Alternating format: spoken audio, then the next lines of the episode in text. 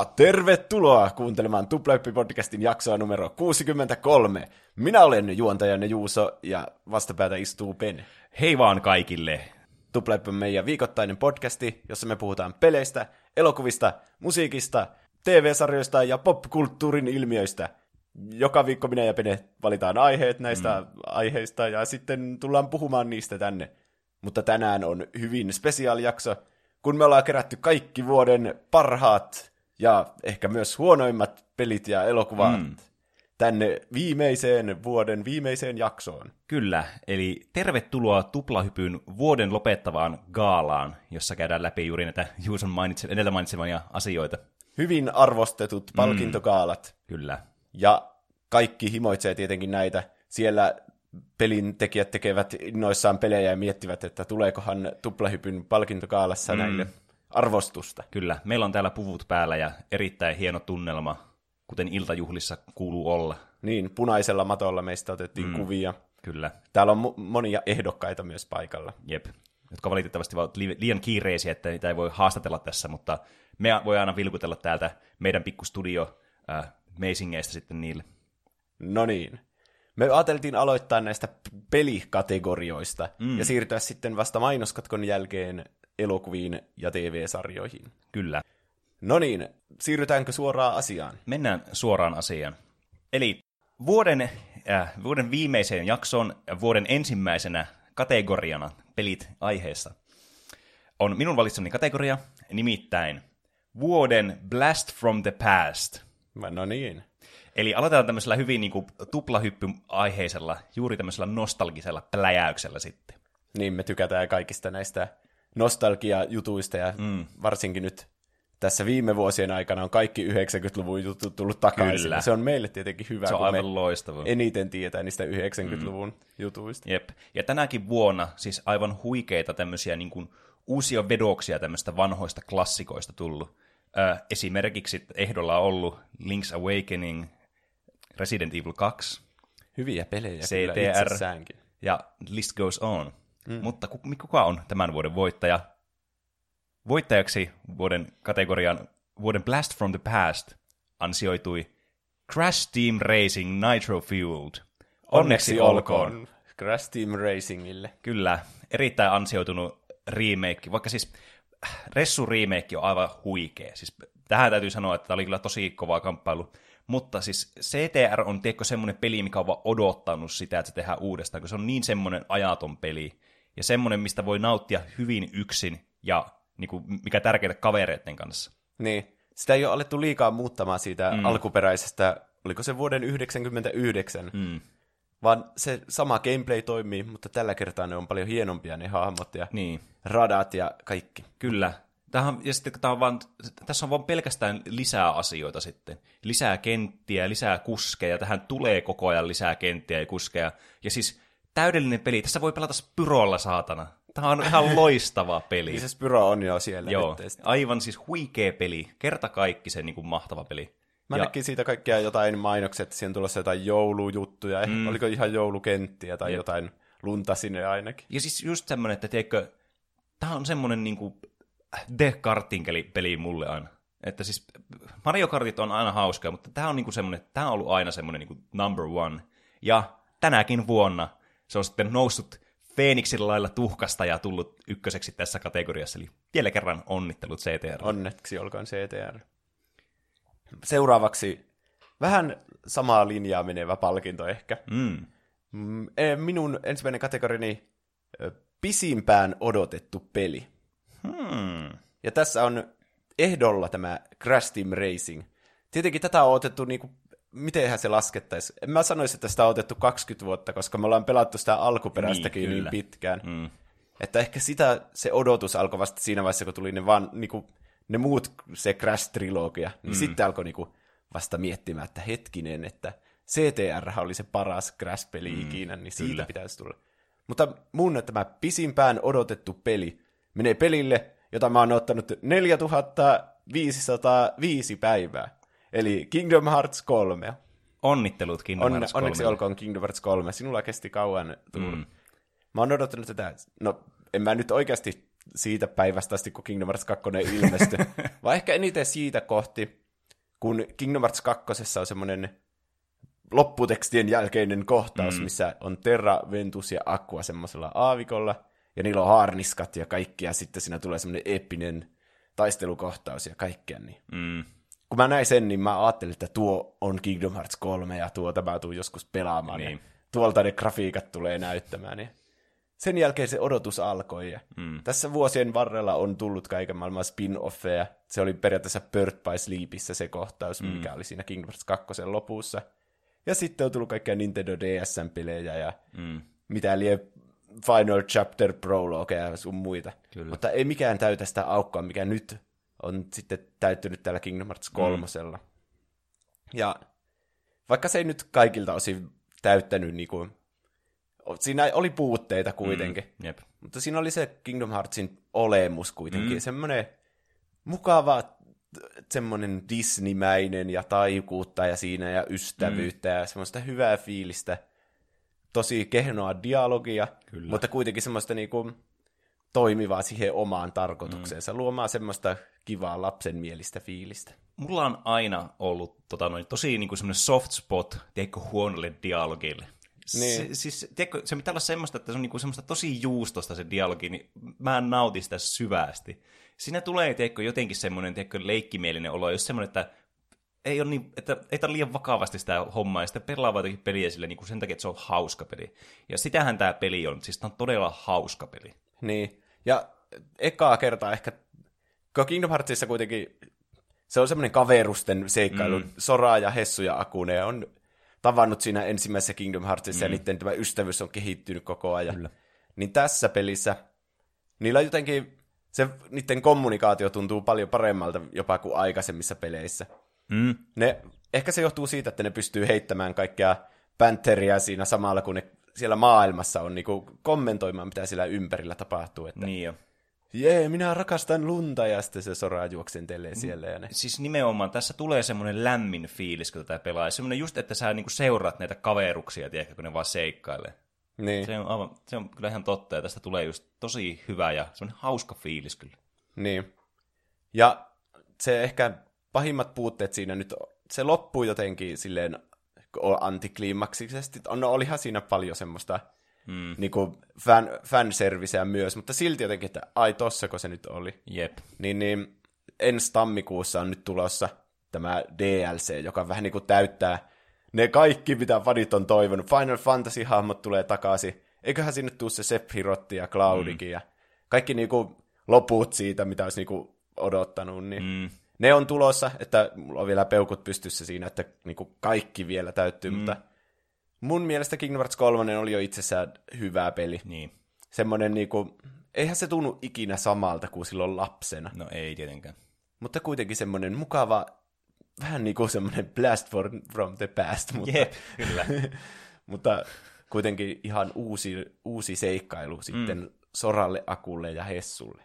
Näin on. Siirrytään eteenpäin. Kyllä. Seuraavana äh, olen valinnut kategorian, jonka nimi on vuoden... Va- Pahoittelut, tässä on vähän mun kirjoitusasussa nyt tässä virheitä, koska mun piti kumittaa ja kertoa tätä uusiksi. Mm. Vuoden vauvapeli taaperoille vaikeusaste pelille. No, Tämä peli on, siis tää on, tätä ei nyt kannata käsittää väärin, tämä on hyvä peli, tämä on hauska peli, mutta tämä vaikeusaste tässä on vaikeimmalla vaikeusasteella aivan siis lapselliseen helppo. Tämän kategorian voittaa Kingdom Hearts 3. niin, totta.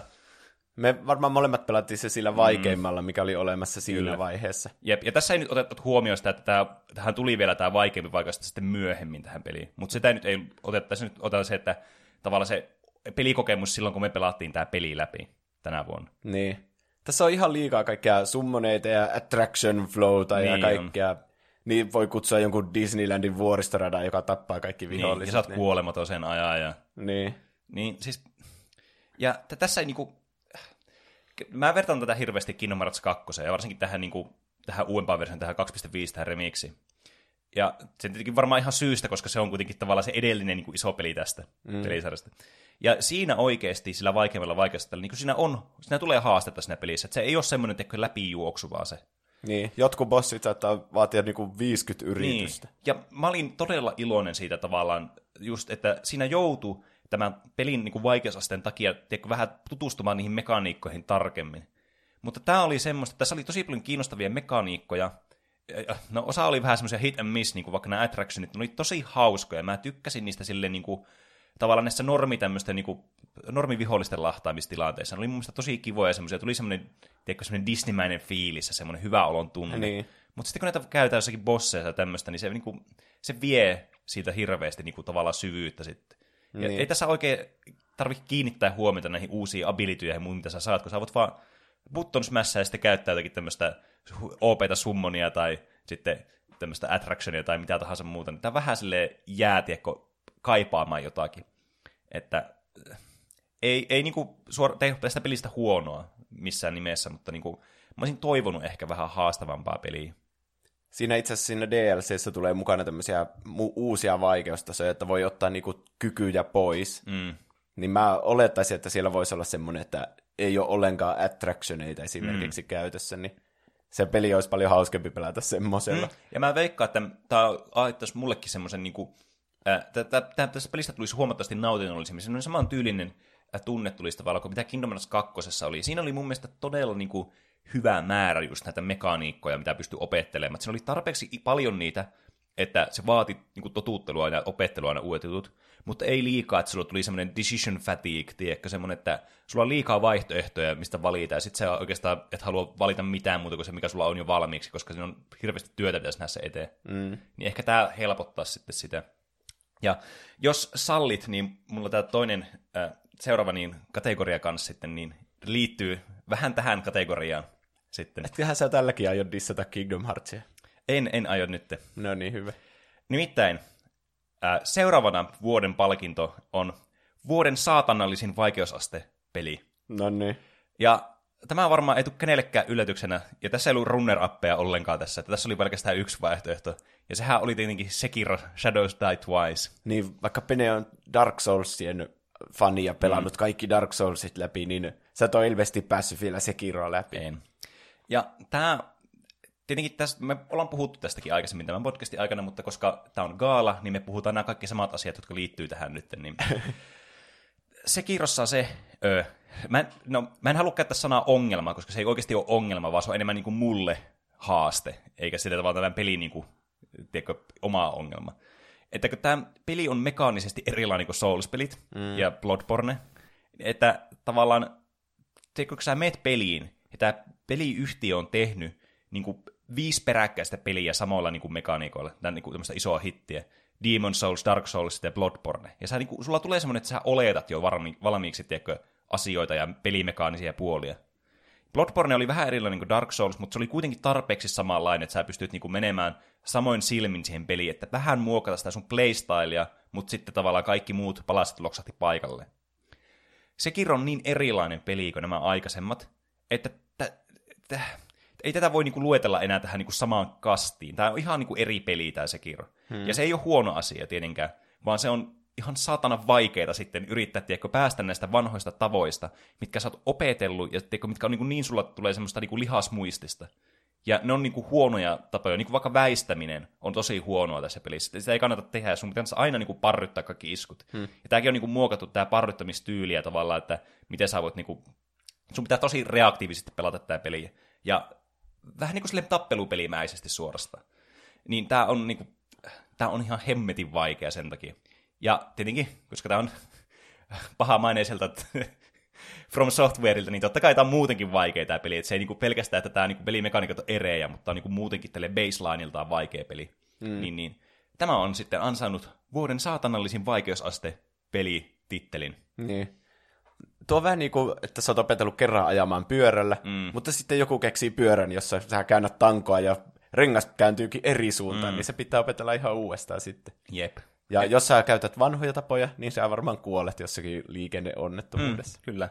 Että tämä on semmoinen peli, minkä pelaaminen mulla jäi kesken, mutta äh, mä oon niin kuin, totta kai mä aion kokeilla uudestaan tämä peli ja sitten niin kuin, tauon jälkeen, mutta mä veikkaan, että silloin tämä ehkä paremmin handlautuu, kun mä en ole pitkään aikaa pelannut Souls-pelejä nyt. Mä mm. pelannut muita pelejä tässä välissä, niin ehkä se niin kuin helpommin sitten pääsee tähän mukaan. Semmoinen clean slate. Niin, vähän niin kuin. Mikä on meidän seuraava kategoria? Seuraavaksi palkinto jaetaan kategoriassa eniten metaforia yhdessä pelissä. Hmm, no ja niin. tässäkin oli vain yksi ehdokas, nimittäin Death Stranding.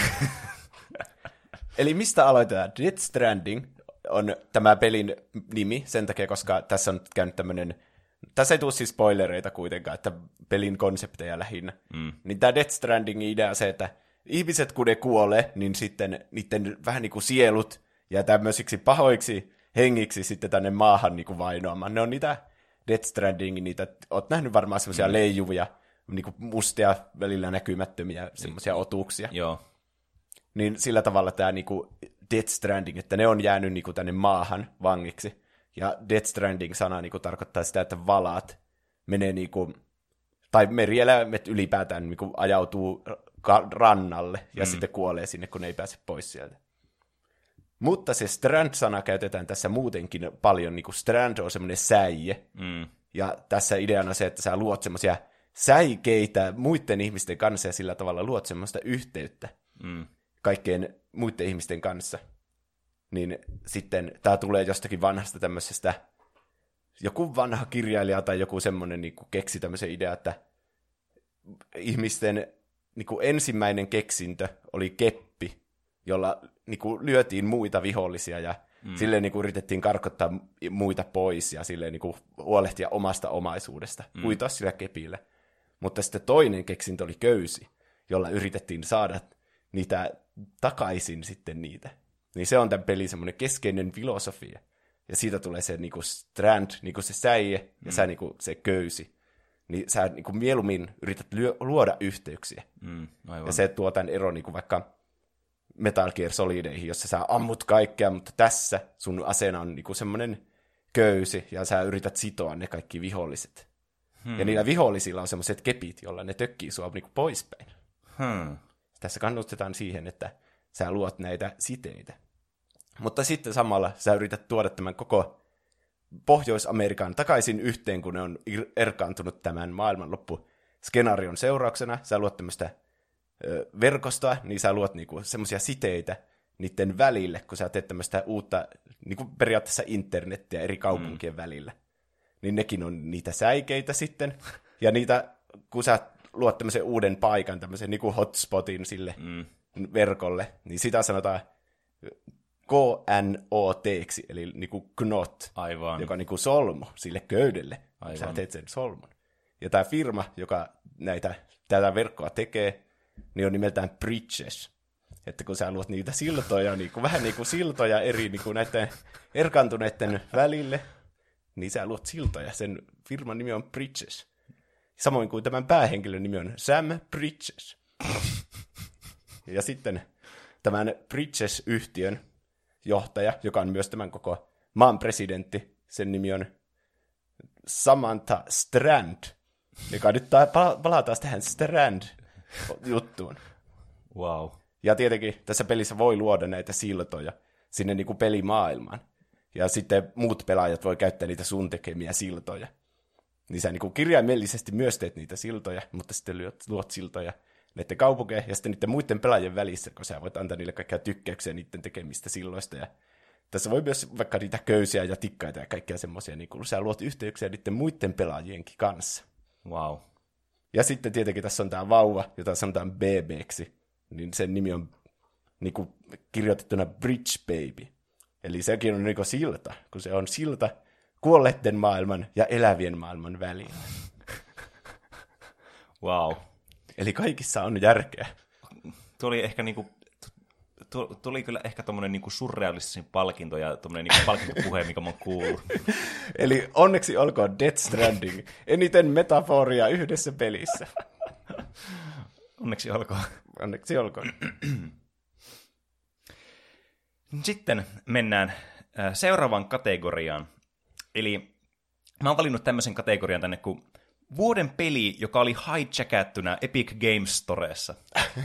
Tähän semmoinen niin pohjistus, että siis, tä- mitä mä tällä tarkoitan on siis, että kun mä en käytä itse Epic Games Storea, johtuen oikeastaan pääasiassa vaan siitä, että kun tiedätkö, se on vähän niin kuin suoratoistopalvelut, jos sulla on ihan hirveästi niitä, niin tavallaan sulla tulee se valinnan vaikeus, että tavallaan ne menettää merkityksessä ne kaikki eri palvelut. Mm. Niin mulla on vähän sama, että mä, käytän, mä haluan niin kuin yhden semmoisen cleanin paketin mun tietokoneella, kun mä pelaan pelejä. Steam on jotenkin kaikista helpoin. Niin sit mä aina ootan vaan kaikki, niin kuin, että nämä Epic Game-eksklusiivisuudet loppuu, tai sitten mä en vaan pelaa niitä pelejä. Ja että on, et sitten mä vaan jätän, ottaa ok, ihan sama. Että mä nyt selviän tämän ongelman kanssa, mikä mä oon itselleni luonut. Mm. Mutta nyt on semmoinen peli, mitä mä olisin oikeasti halunnut pelata, mutta mä pidättäydyin tässä mun äh, teikö, tämmöisessä turhamaisuudessani, ja sitten en pelannut sitä, niin tein sitten tämän kategorian, koska mä halusin mainita tämän pelin, koska mä halusin pelata tätä paljon. Ja tässä on ehdolla kaksi peliä siis. No niin. Tässä on ehdolla Borderlands 3, joka on kans Epic Oho, Games Storen eksklusiivinen. Mm. Kuitenkin noin iso nimi. Jep, ja tätä on ollut niin kiva pelata, että kavereiden kanssa onlineissa. Mutta tässä voittajana tässä kategoriassa on varmaan monelle tuntematon peli, nimittäin Outer Wilds.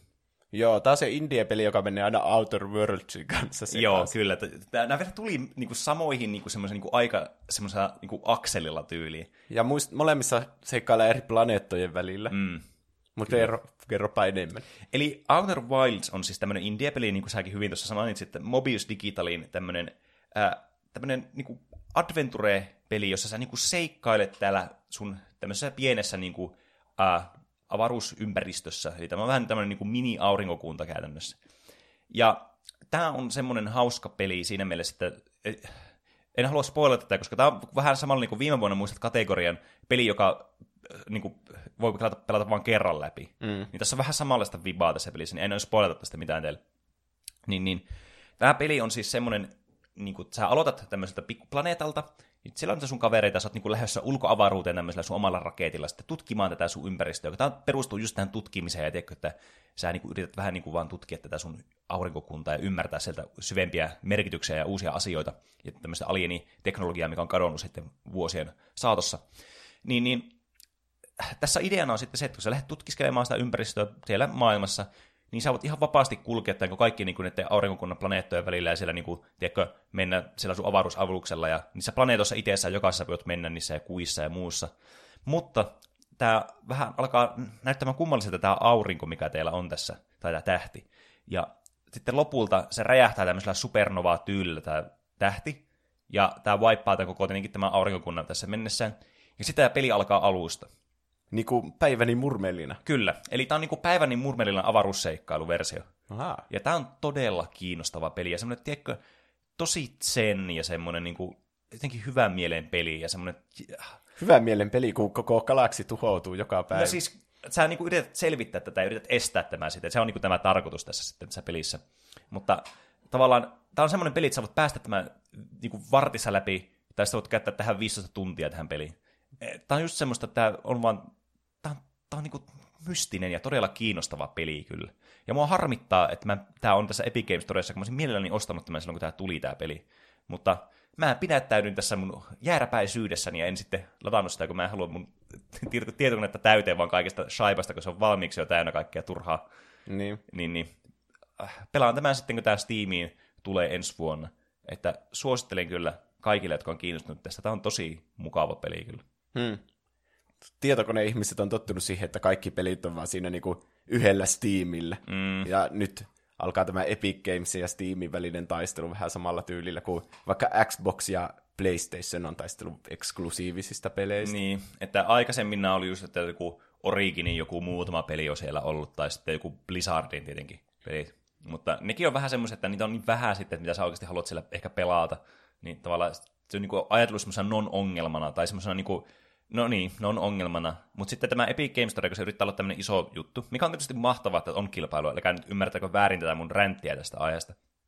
Mutta se tietenkin vähän sitten aiheuttaa semmoista, tiedätkö, että äh, kun omiin tämmöisiin vanhoihin tapoihin on turtunut sitten, niin se, se, siinä on vähän semmoinen vastareaktio tietenkin tulee sitten. Niin. Että, se, että sä et saakaan aina kaikkea, mitä sä haluat, vaan sormia napsauttamalla, niin se tuntuu pahalta. Niin, ja ehkä ihmiset ei tykkää Epic Gamesista, kun se on kuitenkin Fortnitein vähän niin kuin luoma, tai Fortnite toinen rahat siihen tekemiseen. Niin, ja sitten tämä tavallaan niin kuin, tämä on muutenkin tämä interface tässä itse systeemi, tämä Epic Gamesin tämä niin oma palvelu on aika, aika köykäinen vielä. Mm. Että tavallaan sekin on sitten semmoinen po, lyö, po, luotaan pois työntävä puoli sitten. Niin. Mutta onnittelut vielä Outer Wildsille. Mun seuraava kategoria on paras peli, jonka pelaan loppuun ensi vuonna. Minä vannon. ja tämä menee tämmölle Remedin kontrollille. Ja niin mä aloitin sen kyllä silloin, kun se tuli, ja olin silleen, että no niin, nyt mun on pakko pelata tätä. Tämä on niin kuin kaikki, mistä mä tykkään peleissä. Tämä on niin, tämmönen, no muistat Infamous-sarjan mm-hmm. Pleikkari kolmoselta? Kyllä. Yksi peli tuli nelosellekin. Mutta se oli niinku mahtava semmoinen kolmannen persoonan toimintapeli, jossa sä oot tämmönen supersankari ja sulla on kaikkia voimia ja sä ovat uusia voimia ja Mm. sitten vähän hajoitat siellä paikkoja menemään. Niin. Tämä näytti just semmoiselta peliltä, paitsi että nyt sä hajotat paikkoja toimistoon tämmöisessä rakennuksessa, jossa on tosi ku- kummallisia huoneita kaikkialla ja mm. tässä oli tosi kiinnostava päähenkilö. Tässä muistaakseni ko- oli kohan jopa kaksi näyttelijää, jotka oli Game Awardsissa niin eholla parhaasta performanssista. Oho. Että niin kuin hyvä näyttelyn taso. Mm. Tässä alussa oli myös se suomalainen näyttelijä, se vitsi, jonka nimeä mä en muista, mutta voitteko siitä Remedy-jaksosta tarkistaa mm. sen? Että niin kuin kaikki paljasta oli kohdalla ja mä olin innoissani, mutta se aika, kun tämä peli tuli, Mm. niin se tuli nyt syksyllä jossain vaiheessa, niin oli niin kiireistä, että sitten se jäi kesken. Niin, Mutta aivan. ensi vuonna minä vannon, että minä pelaan kontrollin. Mm. Se on hyvä, kun meillä on, alkaa olla sen verran niin kuin, kuul, paljon kuuntelijoita ja sille niin kuin myös niin kuin tämmöisiä vokaaleja kuuntelijoita, niin me voidaan pitää huoli, tai te voitte pitää huolen siitä, että Juuso tulee pelaamaan tuon kontrollin läpi. Te voitte Niin. painostaa vaan Te voitte Juusoa. lähettää viestejä Instagramissa ja Twitterissä mm. nimellä tuplahyppy Jep. joka päivä. Ja Discordissa ahistella aina, että milloin se Juuso on pelannut sen kontrollin läpi. Niin, muistakaa käyttää sitä at Juuso, niin sitten Niin. mä saan ne ilmoitukset aina. Ja Niin, sitten puhelimenkin kilahtaa aina. Voi että, ihanaa yksityisen suojan rikkomista. Niin. Siirrytään eteenpäin. Mm, kyllä. Mulla on täällä seuraava kategoria, joka on itse asiassa sama kategoria viime vuodelta. Äh, vähän eri, että ehkä sanamuodossa, kun mä en muista niitä tarkalleen, että miten ne oli kirjoitettu. Mutta mulla on kategoria vuoden peli, jota katsoin, mutta en pelannut. Aa, katsoit, kun tyttökaveri pelastaa jotain? No, et, niin, joko tiedätkö, läheinen pelaa, tai sitten äh, katsot joku, joku striimaajan Niin, tai no joo, let's playn tai tämmöisen. Ja mulla oli tässä muutama niin kuin, ehdolla, muutama peli. Ö, eräs oli näistä peleistä, niin äh, Final Fantasy 12, tämä Zodiac Age, Mm. aivan siis kerrassaan niin kuin, charmikas peli, aivan loistava peli. Sitten oli tämä Outer Wilds, oli kans, se mä näin tämän eka kerran, siis kun mä olin kiinnostunut tästä pelistä, niin mä näin, kun se striimaaja pelasi yksi mun suosikeista. Day 9, on varmaan ennenkin maininnut tästä, niin pelasi tätä peliä. Mutta voitto meni tämmöiselle vähän kummalliselle tota noin niin, first person shooterille sitten, joka on tämmöinen, tämmöisiä roguelite-elementtejä mukana sitten, aika vahvasti. Nimittäin Void Bastards. Mä en ole kuullut tästä yhtä. Tää on siis aivan, tää, tää on jotenkin, siis tää on niinku System Shockin ja Bioshockin tämmönen niinku, tämmönen inspiroima peli, tämmönen roguelite-peli, missä sä kuljet avaruudessa tämmöisellä aluksella ja sun pitää tehdä erillisiä tehtäviä tämmöiselle korporaatiolle, joka, joka tavallaan niinku, sä oot vankina ja ne sitten yrittää, ne tarvitsee jotakin ja sitten tavallaan ne voi vähentää sun tuomiota sitten, kun sä suoritat näitä täskejä. Mm. Ja koska tämä on roguelite, niin todennäköisesti tarkoittaa sitä, että sun hahmo tulee kuolemaan tässä, niin ne ottaa sitten uuden vangin tähän tehtävään sitten mukaan. Periytyykö sille mitään niitä sen edellisen asioita? Joo, kyllä, siis just näitä niinku, tavaroita, mitä sä oot kerännyt tänne sun niinku, stashia ja muu vastaavaa, jonka takia tämä on niinku, roguelite eikä roguelike-peli. Niin, Ja se, mikä tässä on mun mielestä tosi hienoa tässä pelissä, niin tämä on todella charmikas niinku, visuaalisesti tämä peli ja audiovisuaalisesti. Tämä on, siis tää on niinku, grafiikaltaan semmoinen, teekö, vähän semmoinen retrofuturistinen, ja niinku, tyyli joku alien, tiedätkö, voisit kuvitella. Mm. Mutta tässä on vielä se, että nämä on vielä tehty semmoisella tosi niin kuin simplistisellä, vähän niin kuin tämmöistä sarjakuvamaisella tyylillä. Että niin kuin, sä lukisit sarjakuvaa tämmöisenä niin kuin first person shooter muodossa. Outoa. Tai siis, et sä lue sitä, mutta sä niin kuin pelaat tämmöisessä niin kuin sarjakuvan ympäristössä vähän niin kuin. Eli vähän niin kuin Borderlines, eikö se ole vähän semmoinen sarjakuvamainen? No vähän, mutta tämä on niin kuin vielä viety niin tiedätkö, eteenpäin siitä. Tämä muistuttaa tosi paljon semmoisia niin kuin, vähän niin kuin kasarisarjakuvia ehkä tyyliltä. Hmm. Ja tämä on jotenkin semmoinen tosi mielenkiintoinen peli. Ja tässä on paljon strategisia elementtejä, just että tavallaan kun miten sä niinku liikut täällä, kun sä aina niinku infiltroit aina uuden tämmöisen laitoksen, mikä niinku sillä avaruudessa leijalle ja yrität kerätä resursseja sieltä ja niinku, tavallaan mennä vähän niinku tonne syvemmälle tuonne deep spaceen sitten. Ja sitten tietenkin mitä syvemmälle sä pääset, niin sitä niinku, ö, enemmän tulee pahempia asioita vastaista, mutta se etenee se peli sitten. Tai vaihtoehtoisesti sä voit niinku valita sun tämän niinku, reitin täällä avaruudessa silleen, että sä menet vähän niin kuin sillä, pysyt sillä samalla tasolla, että me käytät niitä samoja niin kuin saman tasoisia paikkoja läpi, mutta sitten se eteneminen pohjautuu ehkä enemmän siihen grindimaisuuteen, eikä sitten tavallaan, että sä otat semmoisen tosi pahan haasteen vastaan suoraan. Hmm. Ja tämä on jotenkin, siis tämä on niin siisti tälle visuaalista tämä peli. Tässä on paljon niin kuin, tämmöistä hauskaa, tämmöistä, tiedätkö, vähän äh, semmoista Stanley Parable-tyylistä, semmoista slapstick-huumoria ja sitten muutenkin tämmöistä niin kuin, tämä on vaikea selittää. Tämä pitäisi niin itse kokea, että ymmärtää tavallaan tämän, tai katsoa. Tämä on myös hyvä niin kuin katsottuna tämä peli, kuten tästä mun kategoriasta voi päätellä. Niin, kuulostaa siltä, että tuommoinen streamin tai YouTube Let's Play katsominen mm. voisi olla ihan hyvä tästä. Mikä sitä nimi oli? Void Bastards. No niin. Kannattaa tsekata. Tämä, on, tämä oli mun palkinnon voittaja tälle kategorialle. Onneksi, onneksi olkoon. Mulla on vähän tohon samaan liittyvä kategoria, nimeltään paras peli, jota en pelannut. Hmm. Tässä on ehdolla äh, Disco Elysium, koska me puhuttiin sitä paljon Game mm. Se oli Game Awardsissa neljässä kategorissa voittaja. Tämmöinen ihan freesi indie-peli. Yep. Niin se olisi niinku aika hyvä varmasti, jos mä olisin pelannut sitä. Mm. Outer Worlds oli mulla täällä eholla. Mm. Se on Obsidianin uusi peli, semmoinen niinku Fallout, mutta pienemmällä mittakaavalla ja kuitenkin sillä samalla huumorilla. Semmoinen niin vanhanaikainen Fallout, ei semmoinen niin Fallout 76 tai jopa mm. Fallout 4 meni vähän semmoiseksi, mistä ihmiset ei hirveänä tykännyt. Jep. Tämä palasi vähän enemmän sille juurilleen, että oli oikeasti erilaisia niin reittejä niissä tehtävissä mm. ja sen, enemmän sitä roolipelimäisyyttä siellä. Sitten edolla myös Star Wars Fallen Order, tämä Respawnin uusi Star Wars-peli, mm. joka näyttää semmoiselta Sekirolta, mutta Star Wars-universumissa. Mm. Ja varmasti var- helpompi kuin Sekiro, mm. niin se olisi Jep. mulle semmoinen hyvä. Ja Star Wars on nyt mielessä tietenkin, kun mm, Totta. katsottiin tämä The Rise of Skywalker. Mutta paras peli, jota en pelannut, voittaja on tänä vuonna Baba is You. Tämä on kyllä siis, mä arvostan, että sä oot valinnut tämän tähän sun listaan. Tämä on suomalainen peli itse asiassa, tämmöisen mm. Arvi Teikarin kehittämä, jota kutsutaan ilmeisesti Hempuliksi.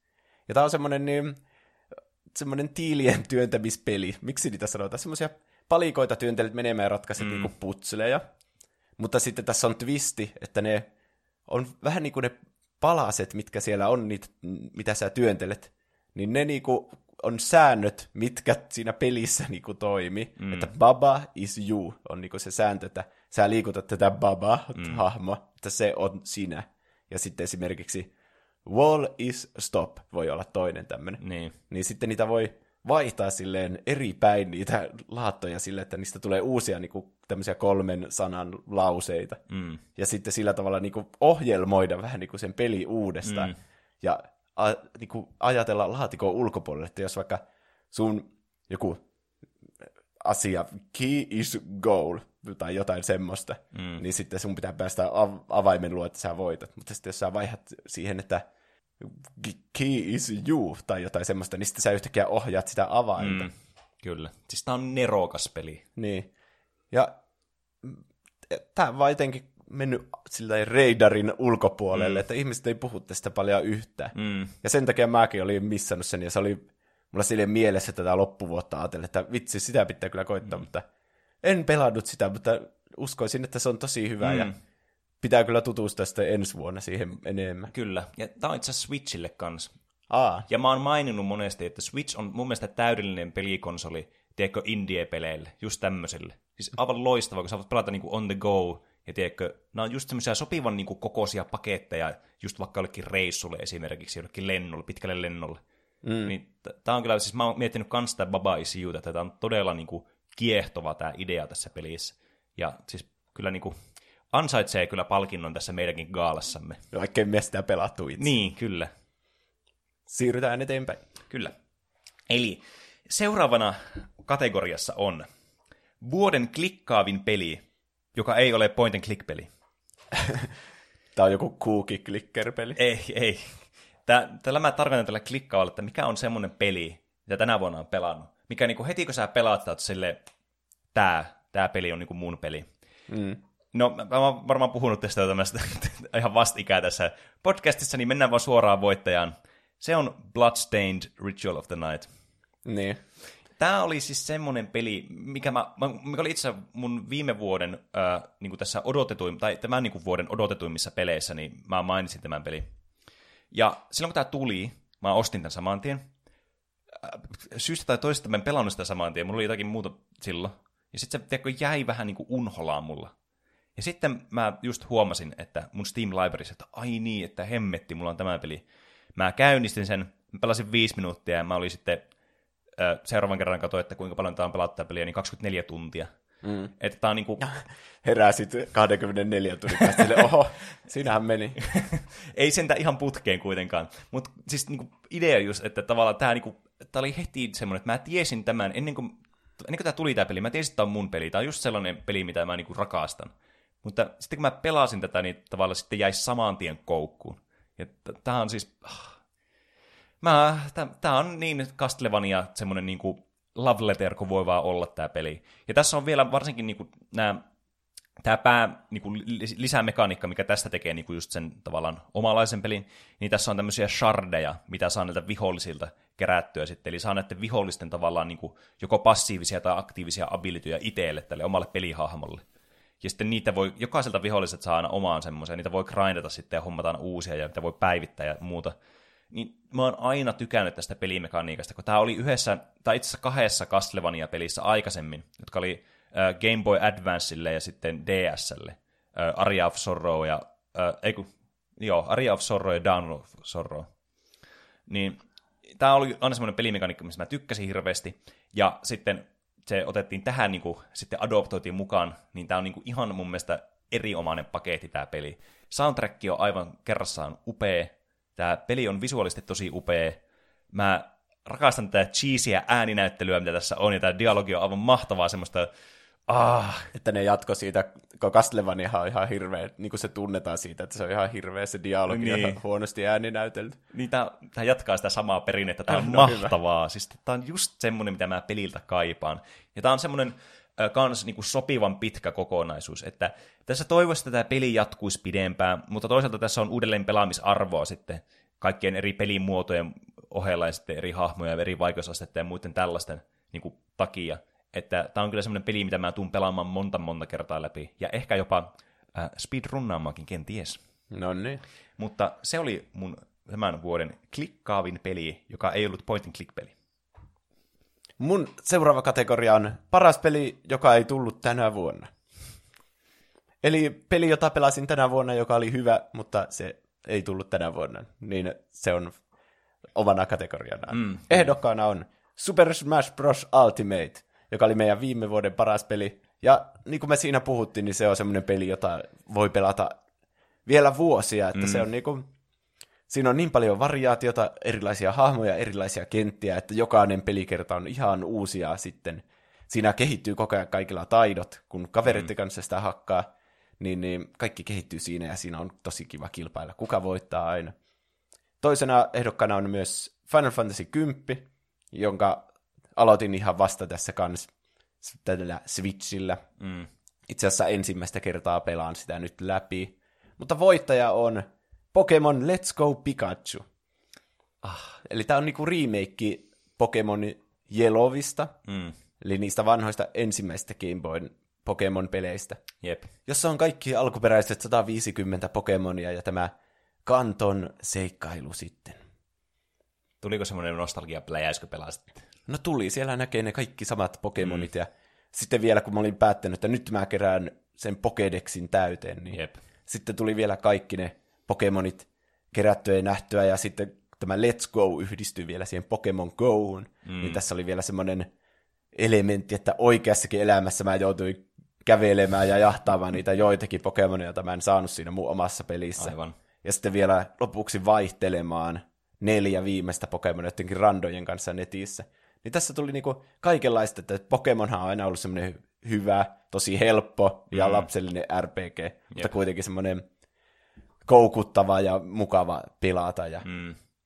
Mutta sitten mukana oli myös tuo oikean elämän ja sitten vielä netin kautta tuommoisten randojen kanssa elementit. Ja sitten ne yhdistyi siihen, että sain lopulta koko Pokédexin täyteen. Ja se oli niinku semmoinen, ah, nyt olen niinku tyytyväinen, että nyt voin kuolla onnellisena, kun mulla on kaikki ne 150 Pokemonia ensimmäistä kertaa elämässäni. Ai että. Suorastaan tämmöinen ihana tämmöinen tarina vielä liittyy tuohon, niin tuo niinku vielä entisestään lisää sitten tuota tunnelmaa, mikä tämä sun kategoria luo tälle pelille. Niin. Ja eihän se nyt kaikille pelillisesti ole mikään maailman paras. Mm. Mutta ehkä kun mulla oli nuo kaikki kokemukset, mitkä liittyy tuohon, niin. ja sitten vielä tuo oma henkilökohtainen tavoite, joka tuli tuossa täytettyä, niin, mm. niin, niin sen takia se oli paras peli, joka ei tullut tänä vuonna. Mm, kyllä. Ja mehän tosiaan ei olla mitään niinku, tämmöisiä kriitikoita niinku, niin sanotusti, vai me perustetaan meidän vastaukset just sille, että mikä niinku meistä tuntuu siltä hyvältä vastaukselta. Niin. Että se, se on mun mielestä, että me voidaan ottaa semmoisia, että ei tarvitse aina valita sitä, että no tämä on kaikkien pelikriitikkoiden arvostelema peli, jotka pitäisi olla paras peli koko vuosituhannesta. Ja, mutta me voidaan valita vaan joku ihan randopeli, jos me halutaan, tai sitten joku tunnettu peli, mutta ei välttämättä kaikkia semmoinen niin kuin, pelillisesti se niin kuin, uusin ja hienoin. Niin, mutta kun me ollaan hyviä tyyppejä ja me kerrotaan mm. omat mielipiteemme rehellisesti, niin, Niin, kyllä. sitten kai, eikä siinä auta muuta kuin uskoa meidän näitä mielipiteitä. Mm, niin, me ei yritetä niin kuin, tar- johdatella ketään niin kuin, harhaan näillä meidän jutuilla. Niin. Seuraavaksi ää, mennään mun kategoriaan jälleen kerran. Ja tämä kategoria on vuoden, mitä helvettiä, tämä tuli tänä vuonna peli. Joo, tommosia on kyllä mulla tuolla leffakategoriassa myös paljon. Mm. Jep. Ja tämän, tässä mulla oli ehdolla muutama peli. Mun ehdolla oli esimerkiksi Kingdom Hearts 3. Niin, se tuli ihan tammikuussa. Niin, tietenkin tässä nyt vaikuttaa se, että se tuli alkuvuodesta. Mutta tämä muutenkin silleen, tiedätkö, tässä vielä kivasti niin kuin yhdistyy tähän, että, mä, että, että se nyt oikeasti tuli tänä vuonna, sille mitä helvettiä, tiedätkö. Aa, Niin tässä on, ovela. niinku, tää, tässä on niinku tämmöinen moniulotteinen sitten as, a, akseli. Sitten Outer Worlds oli tässä mulla, koska tämä meni mulla, tiedätkö, sille, että tämä oli semmoinen tosi hypetetty peli, ja sitten se vaan niinku, äh, kukaan ei puhunut tästä pelistä mitään, mm. tiedätkö. Ja se, se jotenkin vähän niinku meni silleen, niinku, meni niinku semmoiseen stealth-moodiin samaan tien, kun se tuli tämä peli. Ei pelejen pitäisi tulla syksyllä, ei silloin aikaa pelata kaikkea, että miksei pelit tuu silleen tasaisesti, että alkuvuodesta tulee, sitten tulee vähän niinku s- kesäaikaa myös, mm. ja sitten syksyllä tulee niinku tasaisesti. Jep. Tämä on aika paljon niinku syksypainotteinen vuosi oli tänä vuonna. Niin on. Ja se on myös aiheuttanut monelle pelille sen, että niitä hypetettiin paljon ja sitten ne vaan katos tästä niinku pelikeskustelusta tosi nopeasti. Mm. Mutta mun valinta tälle vuodelle on tämmönen peli, jota mäkin pelasin tosi paljon yhteen vaiheeseen, mutta se on vaan unohtunut kokonaan. Mitään Apex Legends. Niin. Tää on niinku... Tää oli semmoinen outo, että tää tuntui... Tää tuli ihan yllättäen tää peli vaan. Tiedätkö, ihan siis tyhjästä vaan tuli... Tästä tuli ihan sairas hitti instana. Mm. Eikö se ollut ilmanen silloin, Kyllä. se tuli? On, on edelleenkin ilmainen peli. Joo. Niin tavallaan se tietenkin lisää tämän pelin massiivista suosiota. Tietenkin kun tämä vielä on tämmöinen niin Battle Royale-tyylinen peli, että siis tosi suosittu peligenre, ja varsinkin niin kuin, tämä, että tämä oli niin kuin hyvin tehty vielä kaiken lisäksi. Että nämä kilpailijat, niin pääasiassa nämä kilpailijat tietysti on niin kuin PUBG, jonka musta tuntuu, että hirveän moni on kanssa niin kuin unohtanut, se on alkanut jäämään teko varjoon, vaikka mä, mä, mä oon ihan varmasti, että pelaajan luvut näyttää ihan toista. Ja sitten Fortnite tietenkin toinen tämmöinen niin kuin tosi suosittu ja pinnalla oleva peli. Niin musta tuntuu, että kans siihen, miksi mä valitsin tämän sitten tämän Apex Legendsin tähän, että kun tämä tuli hyvänä niin kuin tämmöisenä kompetitorina tähän genreen mukaan, ja tästä tuli tosi suosittu, mutta tavallaan tämä genre alkoi vähän niin kuin jo silleen, niin kuin, jos, oot, jos oot huomannut, niin alkanut vähän niin kuin laantumaan tämä suosio tälle.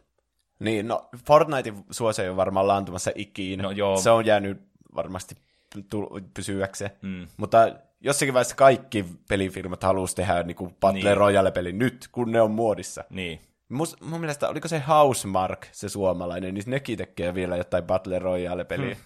Mutta joo, että jos on niinku kaksi tuommoista selvää voittajaa, nuo PUBG ja Fortnite, niin, niin. oli edes outo, että Apex pystyy olla niinku niin suosittu mm. kuin se oli. Niin. Ja peli on edelleenkin siis tosi suosittu, niin kuin nämä muutkin niin kuin Battle Royale-pelit, mutta ehkä, tiedätkö, semmoinen internet, tavallaan internetissä käytävä tämmöinen niin kuin pelikeskustelu ja muu ehkä tavallaan, no ehkä kyllästynyt tähän koko genreen, ja sitten on vaan jäänyt sille, että ihmiset ei jaksa enää puhua näistä yhtä. Ja tämä alkaa vähän niin kuin laantumaan sitä, tai se tunne siitä, että nämä alkaa niin kuin unohtumaan nämä pelit niin kuin vielä kasvaa. Sitten kun itsekin pelaa tätä peliä, ja sitten se alkoi vähän niin kuin unohtumaan sitä jossakin vaiheessa, niin, niin tavallaan se, mulla tulee aina yllätyksenä, että tämä peli on tullut tänä vuonna. Se on jotenkin todella hämmentävä. Mm. Kun mä niin kuin, tämä olisi mun ihan yhtä hyvin tulla niin kuin viime vuoden keväänä, tiedätkö? Niin. E, että tämä tuntuu ikuisuudelta, kun tämä tuli tämä peli. Että tämä niin kuin valtas, tämä markkinat kyllä ihan totaalisesti, että tästä tuli tosi suosittu. Niin sen takia että tämä on sitten tämä mun vuoden, mitä helvettiä tämä tuli tänä vuonna, peli. Mm. Sitten äh, aletaan lähestymään pikkuhiljaa näitä äh, niin kuin kliimaksia tässä meidän äh, näissä pelikategorioissa. Te olette kauan odottanut sitä, kun me sanotaan, mitkä on meidän parhaat pelit tänä mm. vuonna. Niin nyt on ko, ko, siellä kahdeksan vuoden odotetuin ja unohdetuin peli. Eli tämä on vasta sellainen vähän niin kuin, että tässä nyt kannat, ei kannata ymmärtää väärin, että tämä, nyt, tämä unohdettu niin kuin, ei nyt varsinaisesti tarkoita niin kuin huonoa niin kuin pelillisesti. Mm. Vähän sama kuin, että mitä helvettiä tämä tuli tänä vuonna. Että se, että se on vähän niin kuin jäänyt sitten unhollaan, niin tässä kanssa liittyy se, että se on niin kuin, tavallaan, tiedätkö, se, on, se tuntuu, että se on pitkä ajoiltaan tullut tämä peli. Ja tässä sitten mun voittaja oli Kingdom Hearts 3. Ja mä mietin, koska me puhuttiin tässä meidän, oikeastaan tässä jakso alussa puhuttiin tosi monessa kategoriassa Kingdom Heartsista, niin mä mietin, että haluanko mä sujauttaa tätä tänne väliin, mutta mä nyt pidän tämän struktuurin, mikä mulla tässä on, niin, niin puhutaan sitten vielä vähän lisää Kingdom Heartsista. No ei mua haittaa. Mm. Toivottavasti kuuntelijatkin on vielä kärryllä, että mistä puhutaan. Mm. Ja siis, tämä oli siis, niin kuin sanoit, todella odotettu peli, tämä Kingdom Hearts 3, että tämä on, niin kuin, tämä on odotettu kuin kuuta nousevaa niin sanotusti. Ja tavallaan mitä mä tarkoitan tällä, että kun tämä on niin unohdettu peli, niin tavallaan niin kuin, kun tämä tuli tämä peli, niin oli tiedätkö, ihan sille, että jes, tätä pääsee vihdoinkin pelaamaan. Sen pelasi läpi sen pelin, ja se oli, tiedätkö, se oli hyvä peli. Sitä jäi semmoinen positiivinen fiilis, mutta tämä ei ollut semmoinen niin kuin, unohtamaton peli, tiedätkö, semmoinen, tiedätkö, just semmoinen, mitä niin kaikki haaveet olisi toteutunut tähän pelisuhteen, että tästä jäänyt semmoinen, että sä mietit vieläkin unissaan tätä, että kuinka hyvä tämä oli tämä peli. Vaan tämä, oli, tämä peli oli silleen, niin kuin, tämä oli hyvä, ja tavallaan niin kuin, ei hirveästi jää semmoista niin kuin, ylimääräistä sanottavaa tässä vaiheessa. Niin. Ehkä ton tasoiset pelit on parempia semmoisena, että sä et oota niitä, vaan oot sille positiivisesti yllättynyt, että olipa niin. tämmöinen peli, joka oli hyvä. Mm, kyllä. Mutta sitten Kingdom Heartsissa korostuu se, että sitä on oottanut ja miettinyt paljon ennen sitä, ja päässä on tullut kaikkia kuvia siitä, että mm. minkälaisia lopputaisteluita tässä kaatelu, että se on jonkun trilogian päätösosa, niin mm. niin vähän niin kuin miettinyt päässä, ja sitten kun se tulee, niin se on vaan peli. Niin. Ja mä veikkaan, että tämäkin niin kuin, tilanne äh, saa sitten suunnan korjauksen jossakin vaiheessa. Mä veikkaan, että jossakin vaiheessa tämä Kingdom Hearts 3 on semmoinen peli, että kun sä pelaat tätä, niin sitten se, tiedätkö, se tuntuu vähän niin kuin sä pelaat näitä vaikeisempia Kingdom Heartsia uudelleen, että siinä tulee niin kuin semmoinen se tuntuu semmoista täyteläisemmältä se peli sitten. Varsinkin kun tässä on niin paljon kaikkia mekaniikkoja mukana, ja sä valmiiksi jo osaat näitä osia, niin sä pystyt tavallaan helpommin sitten niin kuin ymmärtämään sen tavallaan koko peliin tavallaan ne kaikki nuanssit ja muut. Niin. Ja tietenkin, kun tähänkin on tulossa niin kuin DLC, niin kuin sanoit, jotka tuo lisäsisältöä, ja nämä on aina kuitenkin pahamaineisia siitä nämä pelit, että näistä tulee aina tämä niin kuin Definitive Edition Final Remix 2.708. Niin. niin tavallaan se on kuitenkin aina se, niin kuin sitten se siinä tuntuu, että siinä on niin kuin, tavallaan polissattu se niin kuin semmoiseksi hyväksi paketiksi. Että mä tykkään näistä remixistä huomattavasti enemmän kuin näistä alkuperäistä. Tietenkin näitä voi pelata uimilla konsoleilla, mikä helpottaa ihan hirveästi, ja nämä latausajat on parempia ynnä muuta. Mutta siis kyllä näissä tulee tavallaan se, semmoinen viime, tiedätkö, viimeinen semmoinen silaus näille. Että niinku Kingdom Hearts 2.5, siinä se tavallaan ne loppujutut, mitä siihen on lisätty siihen peliin, niinku, mun mielestä on semmoisia niinku, tosi essentiaaleja sille pelille. Niin, ja niitä ei ole vielä kolmassa, mutta ehkä ne tulee siihen niin, sitten. kyllä. Niin, niin mä, mä otan oikeastaan positiivisesti, että tämä niinku vielä niinku elevoituu tämä peli tästä itselle, että sitten kun tämä pelaa seuraavan kerran uudestaan, niin tavallaan tämä tuntuu heti semmoiselta, niinku, että no tämä oikeasti niinku alkaa tuntua paremmalta, mitä tämä oli silloin, kun tämä eka kerran pelasi sitä peliä. Mutta erittäin hyvä peli siitä huolimatta. Ja vuoden odotetun ja unohdetuin pelikategorian voittaja, Kingdom Hearts 3. No niin, sait vielä viimeisen dissauksen siihen loppuun. Se on unohdettu. Mun seuraava kategoria on vähän laatikon ulkopuolelta, koska tämä on vuoden paras pelilaite. Mm. Tässä nyt ei ole hirveänä ehdokkaita, kun en ostanut muuta kuin yhden tämmöisen merkittävän pelilaitteen. No mä ostin sen uuden pelitietokoneen, mutta Niin. se on vaan tietokone, joka on parempi kuin edellinen tietokone Niin, vähän. Niin. Että ei se nyt maata mullista. Ja Switchille tuli semmoinen joku, onko se joku Rim Fit Adventure, joku semmoinen kumilenkki, jossa sä laitat ne joikonit ja sitten sä teet semmoisia jumppaharjoituksia. Wow. Se on niinku Switchin versio sitä tasapainolaudasta, mikä Niin. oli Wii-aikaan. Mutta mä annan paras, vuoden paras pelilaite palkinnon Oculus Questille. Mm. Eli ihan uskomaton tämä VR-headsetti ja sen ne käsiohjaimet, jotka ei tarvi johtoja tietokoneeseen, vaan ne toimii ihan standaloneina. Siellä on ne, muistit ja prosessorit ja kaikki, mitä tuommoissa laitteissa on siinä itsessään. Mm. Niin se vapauden tunne on kyllä mahtava ja Niin. se myös sitä träkkää sitä ympäristöä niiden kameroiden avulla. Sä et tarvii niitä majakoita vai miksi mm. niitä sanotaan. Se on niinku VR semmoisena niinku niin vapaana ja helppona tapana kuin vaan voi olla. Kyllä. Ja sitten tietenkin varauksellahan tuommoista laitetta niinku ostaa, että onko se niin hyvä kuin mm. VR-tietokoneella. Ja eihän se tietenkään niinku täysin ole. Mm. Mutta sitten pelit suunnitellaan vaan niin sen mukaan. Mm. Että vaikka Beat Saber ja Superhot, niin oli suunniteltu ihan selvästi, niinku, että ne on Questi-versiot. Mm. Ja ei se siltä ota pois, että ne on silti hyviä pelejä itsessään. Ja sitten kun on se oma vapaus siinä, että ei ole johtoja tai mitään, mm. niin ne mun mielestä on tärkeämpiä jopa. Että. Ja nyt kun kaikki maailman ihmiset on ostanut Questin ja meidän kaikki kuuntelijat on ostanut Questin, niin, niin ihmiset tai pelintekijät alkaa vaan niinku tekemään enemmän pelejä Niin, ja sitten kyllä. Questille suunniteltuna. Mm. Niin sen takia se saa paras pelilaite-palkinnon tältä vuodelta ja varmasti semmoinen myös pitkäikäinen, että nyt tulee uusia päivityksiä, että se linkki tuli vasta mm. ja Jep. sitten tämä hand tracking ja sitten sillähän voi ensi vuonna pelata jopa tätä uutta Half-Lifea. Mm. Niin varmasti pitkäikäinen laite ja hämmästyttänyt kyllä sekä itseä että kavereita. Mm. Sange hyvä valinta kyllä ja tämmöinen niinku, hyvä, että tämäkin tuli tähän esille, tämä VR-puoli, koska se on kuitenkin semmoinen vahvasti nouseva nyt tässä pelimarkkinoilla. Just mm. niinku, tosi paljon just tämän kilpailun takia, varsinkin kun tämä Quest on ollut tosi menestyksekäs. Ja tämmöinen ensimmäinen oikeasti, niinku, että ihmiset voi ostaa tämän laitteen itselle. Mm. Et monella on ollut just kynnyksenä se, että vaatii just tosi ison investoinnin, niin kuin tiedätkö, nollasta. Sä vaadit hyvän, erittäin hyvän tietokoneen, sä vaadit tämän headsetin ja kaikki nämä muut. Se maksaa todella paljon, jos niin kuin lähet nollasta. Mutta tää on vaan, osta tämä ja sit sit se on siinä. Niin. Niin tää on tosi paljon lähestyttävämpi ollut kuluttajille kyllä. Mikä on tosi hyvä tässä niin kuin VR-markkinoissa. Ja tää ajaa tätä kilpailua pidemmälle ja me saadaan parempia tuotteita ja pelejä sitten, niin ai että. En malta odottaa. Mm. No niin, eli nyt aletaan olemaan näissä viimeisissä kategorioissa, eli nyt tulee vuoden suomalainen peli. No niin, eli paras peli, joka oli suomalainen. Mm. Tässä on ehdolla kolme peliä. Control, Jee. Yeah. Baba is You Onko vielä joku parempikin ja niistä? Noita. Ai, niin joo, se oli suomalainen kanssa. Mm. Ja näistä mun henkilökohtainen suosikki on Noita.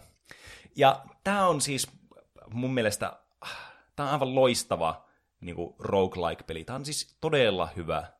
Tämä on semmoinen niin kuin, todella helposti lähestyttävä. Sä aloitat tämän peliin, tämä on tosi yksinkertainen, mutta tämä niin kuin, variaatio, mitä tässä pelissä on, niin on siis aivan huikeeta.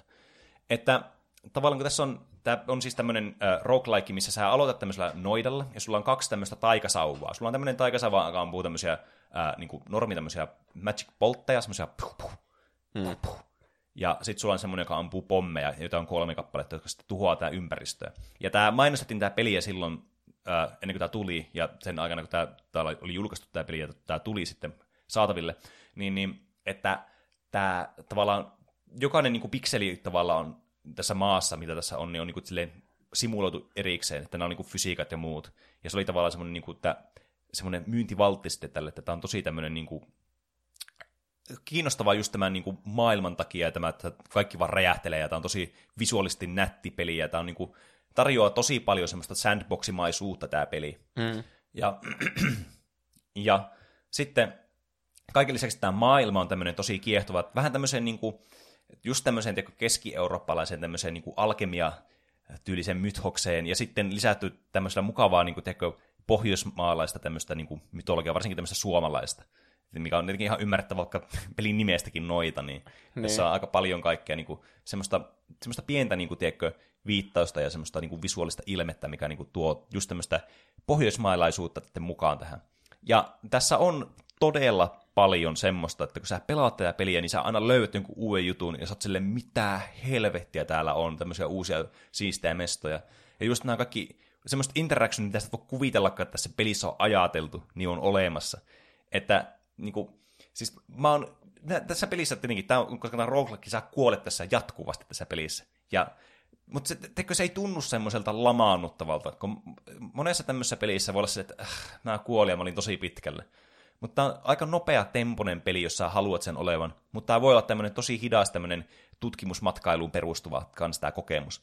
Että tämä on niinku, tässä on tosi paljon elementtejä mukana, ja sitten tämä, että kun sä kuolet koko ajan, niin tässä kuolee aina jollekin ihan käsittämättömän uskomattomalla uudella tavalla, että sä löydät sille, että ui, mikä tämä uusi neste on, ja sitten se on jotakin teleporttinestettä, ja sä teleporttaa jotenkin laava ja kuolet. niin sitten vaan semmoinen wow Niin, sitten mitä helvettiä. Mä kuolin, mutta se on ihan okei. Okay. Niin. Tai sitten sä tonne, niin, oot tehnyt jonkun, että sä oot räjätetty vaikka seinästä, että alkaa tulla jotakin vettä sitten, ja sä oot sillä, no eikä tässä, ja sitten joku vihollinen tulee siihen ja heittää sua jollakin taikakanisterille, sä muutut joksikin fire elementaaliksi, ja sä menet siihen veteen ja kuolet siihen veteen. siis tämä on ihan käsittämätöntä, että mitä tässä voi tapahtua. Mä oon joskus kuollut siihen, että musta tuli, musta tuli joku niin lammas ja sitten joku sammakko osuu muuhun ja mä kuolin siihen. ja siis tämmöisiä ihan typeriä asioita, mutta tämä on niin siis, tämä on kerta kaikki se hauska peli. Mm. Tämä on niin charmikas kanssa samalla. Ja tiedätkö mikä tästä, tämä on semmoinen peli, mistä tulee todella nostalginen olo, vaikka tämä on tosi moderni tämä peli. Että tästä tulee just semmoiset niinku, tiedätkö, jotkut lierot mieleen, semmoista, mitä pelasi aina lapsena, jotakin Wingsia ja tällaisia niin kuin vanhoja MS-DOS-pelejä. Hmm. Tämä tietenkin visuaalinen ilme nyt vaikuttaa tosi paljon siihen. Mutta niin kuin, tämä on niin, kuin niin hyvin tehty tämmöiseksi moderniksi tämä peli, ja vaikka siinä on tämä vanha, vanha niin kuin fiilis mukana koko ajan, niin tämä on semmoinen niin kuin, mä, mä sanoisin, että tämä on melkein tämmöinen niin instant classic tämä peli. Ja tähän tulee koko ajan uutta sisältöä vielä, kun tämä on niin äh, tämä ei ole niin valmis peli vielä suoranaisesti, että tämä on muistaakseni Early Accessissa vielä. Että tämä on semmoinen, että tähän on mukava aina palata ja pelata se pelisessi, joka kestää viidestä minuutista siihen 50 minuuttiin se yksi runi. Niin tätä on kyllä mukava aina hakata silleen aina satunnaisesti. Niin, ai että. Sä oot kyllä ton noidan semmoinen sanansaattaja, että mä en kuule siitä mistään muualta ikinä kuin sulta niin kuin, sitä peliä ei välttämättä ole edes olemassa, että sä voisit ihan hyvin olla keksinyt sen. Mm, niin. Mutta se on, sillä siis tarkoitan hyvällä tavalla, että kuuntelijatkin sitten voi tsekata tuommoisen suomalaisen mm, hyvän kyllä. pelin. Ja se on just kiva, että tämä on suomalainen peli, niin se on mun mielestä niin kuin, että suomalaiset pelit on tosi hyviä. Että, niitä on alkanut viime aikoina tulemaan enemmän just tämmöistä niin kuin, tosi uutta ja kiinnostavaa matskua, niin, niin se on mun mielestä tosi positiivista kyllä.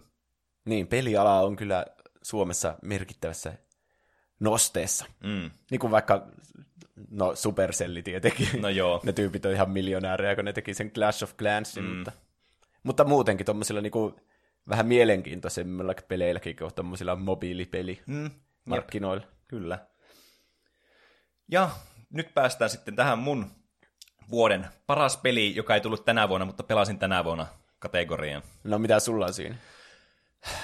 Tämä ei varmaan tule kenellekään yllätyksenä, jos mä sanon, että mun tämän vuoden pe- paras peli, joka ei tullut tänä vuonna, mutta pelasin tänä vuonna, on The Legend of Zelda Breath of the Wild. Niin. Antoiko sä tämän palkinnon sille viime vuonna? En. Ai. Mä en katso, se tuli viime vuonna se peli. Ää, eikö se tullut 2017? Eikö se tullut viime vuonna? Ei, no, se on kuitenkin no, joka tapa... vihreä klassikko. No, jo, siis kuitenkin. En mä muista ollenkaan, mutta siis... En mä omistanut Switchiä muistaakseni vielä siinä vaiheessa, kun... Ei kun milloin me nauhoitettiin se jakso? No, anyway, muistaakseni mulla ei, ollut, mulla ei tätä peliä kuitenkaan ollut vielä ennen sitä. Aa, niin joten jo. se ei voinut olla tässä kategoriassa mukana, joten nyt se pääsi tähän kategoriaan mukaan. Mulla taisi olla viime vuonna tässä Divinity, koska mulla varmaan jossakin kategoriassa oli viime vuonna Divinity, ja mulla olisi varmaan useammassakin, jos se vaihtelu olisi virkistänyt meitä. Ne. Mutta siis ei nyt ihan hirveästi tähän takerrota, koska mä oon puhunut tästä monessa jaksossa sillä tavalla, että tässä voisi luulla, että tästä on monta jaksoa tästä pelistä, mutta ei ole yhden yhtä jaksoa vielä. Siitä voi tehdä jonkun fan-editin, että kaikki Peneen Breath of the Wild-asiat niin, laitetaan niin, yhteen niin. jakso. Mutta siis tämä on semmoinen peli, mikä niinku, siis, tämä peli ei pelaamalla lopu. Tämä on niinku siis aivan mahtava, että tässä on niin paljon kaikkea tekemistä tässä pelissä. Tämä tunnelma on ihan käsin kosketeltava semmoinen niinku, suo, sitä immersoi mut aivan tosi hyvin tämä peli. Ja tämä on niin semmoinen, tiedätkö, hyvän mielen peli vielä kaiken lisäksi. Just tämmöinen kiva visuaalisesti ja muutenkin tämä ympäristö on kiva, nämä kaikki hahmot on tosi kiinnostavia ja mukavia. Ja tässä on vielä vähän semmoista, tiedätkö, just semmoinen pikku ripaus semmoista synkkyyttä lisätty tähän, mm. että se tuntuu semmoiselta uskottavalta vielä se paketti, tiedätkö, että se ei, mene, se ei mene liian positiiviseksi tämä peli. Että se on mm. just semmoinen sopiva määrä. Se pitää semmoista mielenkiintoa yllä niin, siinä. Kyllä. Ja pientä jännitystä. Mm. Ja tämä on semmoinen peli, mitä mä, mihin mä aina palaan, ja tänä vuonna on, mä oon pelannut tätä niin kuin koko vuoden läpi sille, että mä aina palaan tähän peliin aina uudestaan ja uudestaan, kun tämä on niin helppo hypätä aina takaisin kun sä voit aina vaan lähteä tutkimaan asioita ja sitten kaikki, tämä, kaikki tavallaan niin kuin muistot vyöryy tähän sitten samaan, että ah, tässä voisi tehdä tuota ja voisi tuolla katsoa tuo. Ja, ja kuten mäkin tässä podcastissa monesti maininnut, niin mä rakastan tämmöisiä niin kuin, tutkimukseen perustuvia pelejä, ne immersoi mut tosi hyvin, niin tämä on sen takia mun vuoden peli, jota, joka ei tullut tänä vuonna, mutta pelasin tätä tänä vuonna. No niin, onko meillä sitten vuoden paras pelikategoriat? Kyllä, meillä on vuoden paras peli nyt luvassa. Joka, tämä oli se, mitä me luvattiin jo aikaisemmassa jaksossa, mutta nyt vasta pääsitte tähän. Mä voin aloittaa.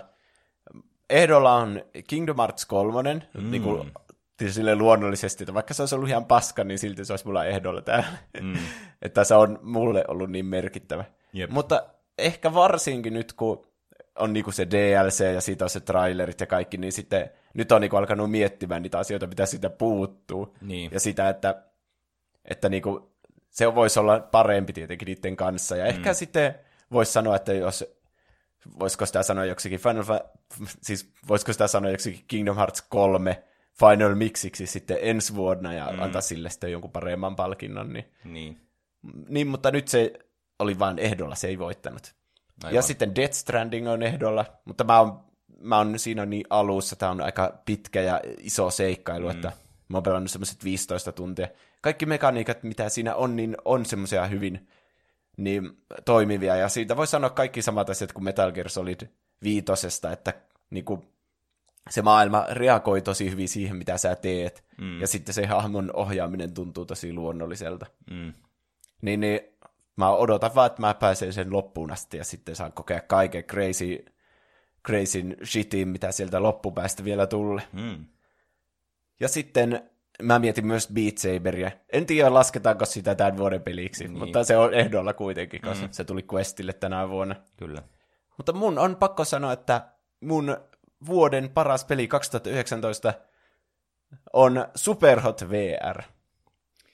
Tämä on no. niinku, aika harvoin tulee semmoisia ihan täysin upo uusia pelikokemuksia, jotka niinku sytyttää uusia reseptoreita sun aivoista mm. sille, että mitä, voiko peli olla tämmöinen ja niinku, se on, no VR ylipäätänsä aiheuttaa semmoisia tunteita mm. paljon. Se ei, VR ei ole nyt niinku tämän vuoden keksintö kuitenkaan, vaikka meillä nämä questit on tänä vuonna tullut. Niin. Mutta, ja Beat Saberia mä oon pelannut aiemminkin. Beat Saberissä sä seisot paikalla ja huijat sun käsille ja vähän liikut niinku sivulta sivulle ja sille. Mm. Mutta Superhotissa sä oot ihan täysin siellä maailmassa, minkä se peli on tehnyt. Ja sä niinku, siinä on kaikkia esteitä, jonka taakse sä meet. Sä liikut sun koko keholla, meet kyykkyyn mm. ja sitten kurkit sieltä ja sitten ammut niillä sun aseilla ja lyöt vihollisia turpaan ja kävelet oikeasti niinku semmoisia kahden metrin matkojakin silleen niinku mm. vihollisten luo ja lyöt niitä siinä ja otat niiden käestettä ja kaikki tuntuu semmoisella tosi luonnolliselta. Yep. Sä pyörit sun kämpässä niinku ihan miten sattuu ja et yhtään niinku tiedä siellä pelissä itsessä, että mitä sä teet oikeassa mm. maailmassa, vaan sä vähän niin kuin oot siellä pelin sisässä. Mm. Niin se on mulle ollut semmoinen ihan tajunnan räjäyttävä peli.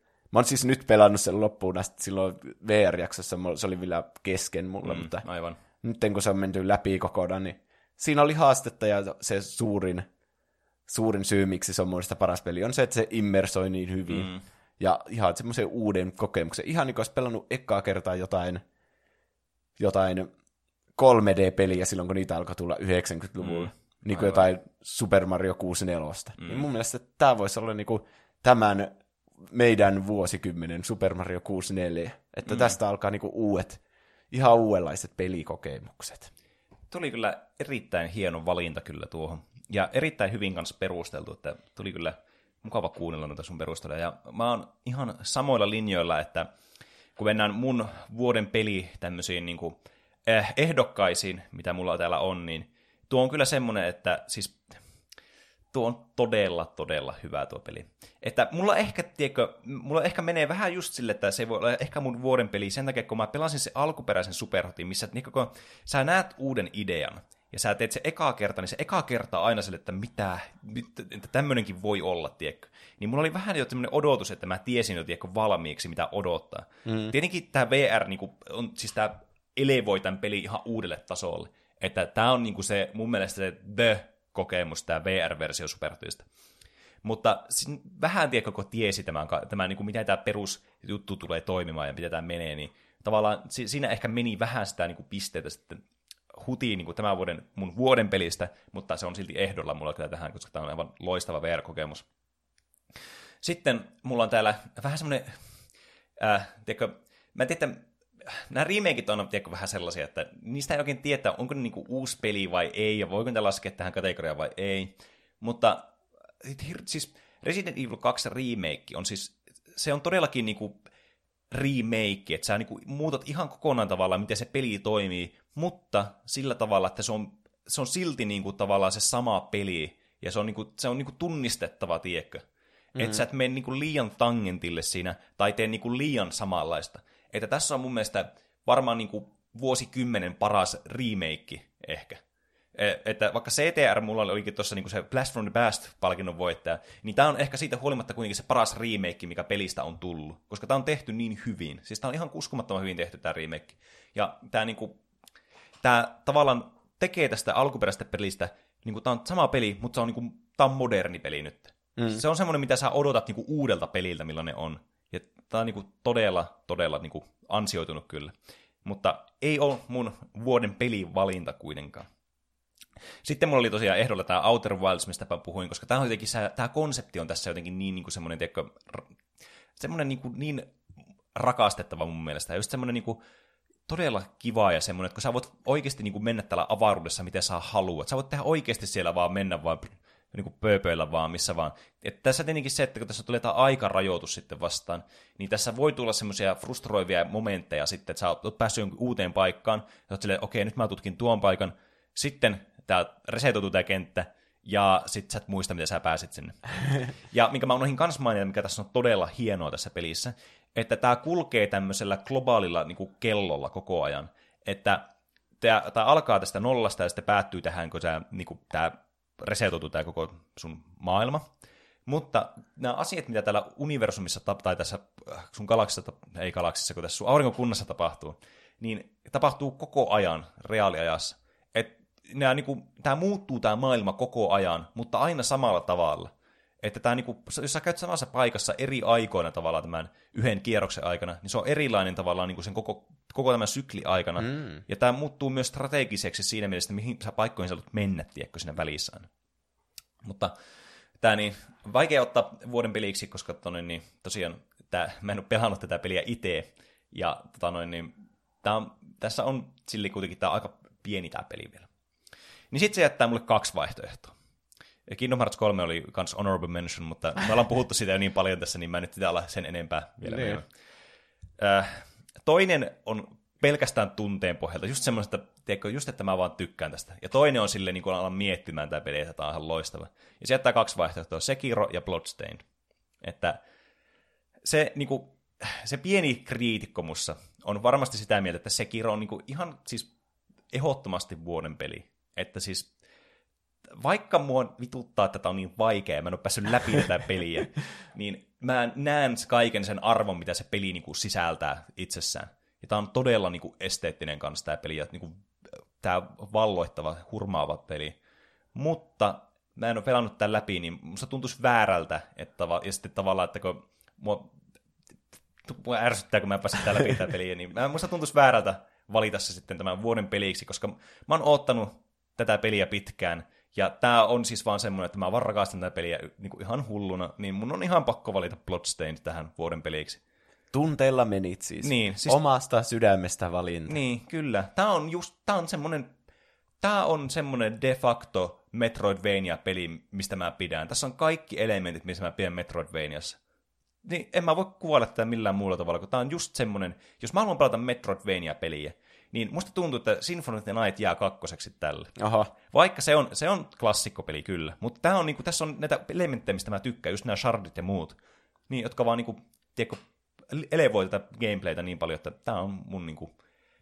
Jos haluatte tietää, mikä on mun mielestä paras Metroidvania-peli, niin se on tämä Bloodstained Ritual of the Night. Tuohan kohta joku sun uusi koko maailman historian lempipeli. Niin, kyllä tämä varmaan alkaa menemään sinne top 10, jos tämä voittaa niinku, äh, mahdollisesti Symphony of the Nightinkin. Niin. Et tietenkin Symphony of the Nightissa on nyt paljon enemmän niinku nostalgia-arvoa, ja se niinku tietenkin nostaa tämän semmoisena niinku yleisellä kategorialla sitten niinku kaikista kaikista peleistä niinku ehkä korkeammalle. Mutta tässä itse genressään pelkästään niinku pure gameplayn takia, niin tämä on parempi mun mielestä. No siinä mentiin aikamoisiin sfääreihin Kyllä. loppuajasta. Tosi hyviä pelejä kyllä tullut tänä mm. vuonna. Jep. Ja en kyllä malta ottaa ensi vuotta, että mitä siellä on, koska me tiedetään, että siellä on aika hyviä pelejä tulossa. Niin, mutta se on varmaan ensi jakson asia sitten. Mm. Nyt siirrytään mainoskatkolle ja sen jälkeen elokuva- ja TV-sarjapalkintoja. Kyllä. Ja tämän vuoden paras podcast on... Tuplahyppy! Tuplahyppy on kahden oululaisen nuoren miehen populaarikulttuurista kertova podcast, jossa aiheena ovat niin nostalgiset kuin ajankohtaiset peli-, elokuva- ja musiikki-ilmiöt. Juusa ja Pene aloittivat lokakuussa 2018 ja ovat vuodessa nousseet Suomen podcast-listojen kirkkaimmiksi tulokkaiksi. Ei vitsi. Hei, kiitos tästä kunniaosoituksesta ja me ollaan erittäin otettuja, että me ollaan päästy näinkin hienosti saavuttamaan jotakin aivan siis kerta kaikkea uskomatonta näin lyhyessä ajassa ja me ollaan päästy näin, näin hienojen ja monien suomalaisten podcastien niin kuin rinnalle tässä. Tämä on aivan uskomaton hetki meille. Niin kuin kaikki podcastit, niin mekin aloitettiin nollasta kuuntelijasta ja ollaan kovalla työllä kasvatettu meidän kuuntelijakunta Suomen suurimmaksi ja parhaimmaksi podcast-kuuntelijakunnaksi. Haluan erityisesti kiittää meidän ystäviä, jotka on tukenut meitä tässä matkan varrella ja erityisesti meidän kuuntelijoita, jotka muistivat käydä äänestämässä meitä Suomen parhaaksi podcastiksi vuodelle 2019 osoitteessa jakso.fi kautta yleinen kautta Aanesta viiva Suomen viiva paras viiva podcast viiva 2019 ennen tammikuun loppua. Ilman teitä emme olisi tässä nyt. Niin, kiitos teille kaikille. Tämä on aivan uskomatonta. Ja ensi vuonna vielä pyritään panostaa entistä enemmän tähän hommaan. Kiitos.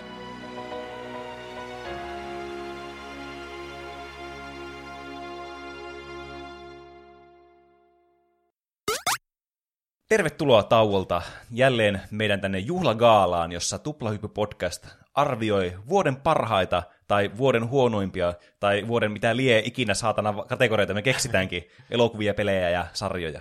Nyt päästään tähän sitten elokuva- ja sarjaosioon, kun äsken puhuttiin tovi-peleistä, niin ei kun mennä suoraan asiaan. Juus, haluatko aloittaa tämän meidän gaalamme tällä osin? Nyt on ensimmäinen kategoria mulla. Mitä? Tuliko se tänä vuonna? Aloitetaan sillä, mikä sulla oli tuolla peleissä myös. Mm. Ehdokkaina on muun muassa Detective Pikachu, Mm. Captain Marvel ja Game of Thrones, jotka kaikki on semmoisia, jotka on tullut vähän siellä alkuvuodesta silleen, että ja aika unohdettavia kaikki loppujen lopuksi. Mm. Niin, niin, mutta voittaja on ehdottomasti Shazam. Niin, tuliko se tänä vuonna? Tuli. Mä olisin voinut lyödä satasesta vetoa, että se tuli viime Mä, vuonna. mä luulin, että se tuli viime niin kuin, marras-joulukuussa. Mä tarkastin sen monta kertaa. Se tuli huhtikuussa vissi. Häh, ei voi olla. Niinpä. Eikö olekin tosi outo? Aivan uskomatonta. Ja- täytyy, musta tuntuu, että mun, te, mulla on samanlainen kategoria, niin mun täytyy vaihtaa tuota mun vastausta nyt tuon perusteella. Niin, ehdoton voittaja. Aivan käsittämätöntä. Shazam tuntuu tosi vanhalta elokuvalta sen takia, kun se, siis olihan se hyvä. Mm. Ja hyvä mieleen elokuva ja jäi hyvät fiilikset. En ehkä katsoisi sitä uudestaan kuitenkaan. Niin. Ja se, mutta se kuuluu semmoiseen vanhaan DCn ajatteluun. Jotenkin se on enemmän sama sarja näiden Justice Leaguein ja näiden semmoisten huonojen elokuvien kanssa. Niin. Ja siinä taisi olla se, siinä on Supermanin cameo siinä lopussa, mutta en mä tiedä, onko se oikeasti Henry Cavill. Se mm. en tiedä, sillä näkyy vaan se alakroppa siinä. Mm. Mutta tämä niinku tuntuu semmoisella vanhalta sinne niinku unohdettujen leffojen joukkoon kuuluvalta. Niin. Ja sitten nyt on uusi DC on enemmän niinku tämmöisiä yksittäisiä tarinoita, niin kuin se Joker, ja sitten on tulossa tämä uusi Batman-elokuva mm. kanssa, jossa on ihan niinku unohdettu vaan tämä Cinematic Universe, mikä niillä oli. Mm. Otettu uusi näyttelijä, se Robert Pattinson, ja uudet, varmaan uusi Jokerikin tulee sielläkin ja kaikkea. Mm, Että kyllä. kun Marvel on tehnyt tämmöisen ison universumin, jossa kaikki elokuvat linkittyy toisiinsa. Mm. Mä tykkäsin ehkä, että DC alo- alkaisi just tämmöisiä yksittäisiä elokuvia tekemään. Niin, kyllä. Tavallaan se oli yksittäinen elokuva. Mm, jep. Ja se oli semmoinen mukava semmoinen niin kuin yksittäinen mukava pläjäys, että sen pystyy katsoa ihan sille eristyksenä kaikesta muusta, ja se on niin kuin alusta loppuun sinne, että siinä on semmoinen, tiedätkö, joku kohesio, että sä ymmärrät sen, vaikka sä et olisi koskaan nähnyt mitään supersankarielokuvia oikein aikaisemmin. Niin. Mutta jäi aika semmoiseksi popcorni-elokuvaksi. Niin, semmoiseksi, että kyllä. sä niin kuin, nautit siitä sen aikaa, ja sitten silleen, ah, se oli leffa. Mm, kyllä. Ja äh, mitä helvettiä, se tuli tänä vuonna. Mä en voi kuvi... No siis mä en voi uskoa, että se tuli tänä vuonna. Aivan käsittämätöntä. No, pitäisikö munkin sitten aloittaa tällä samalla kategorialla, nimittäin mulla on vuoden, mitä perkelettä tämä tuli tänä vuonna kategoria.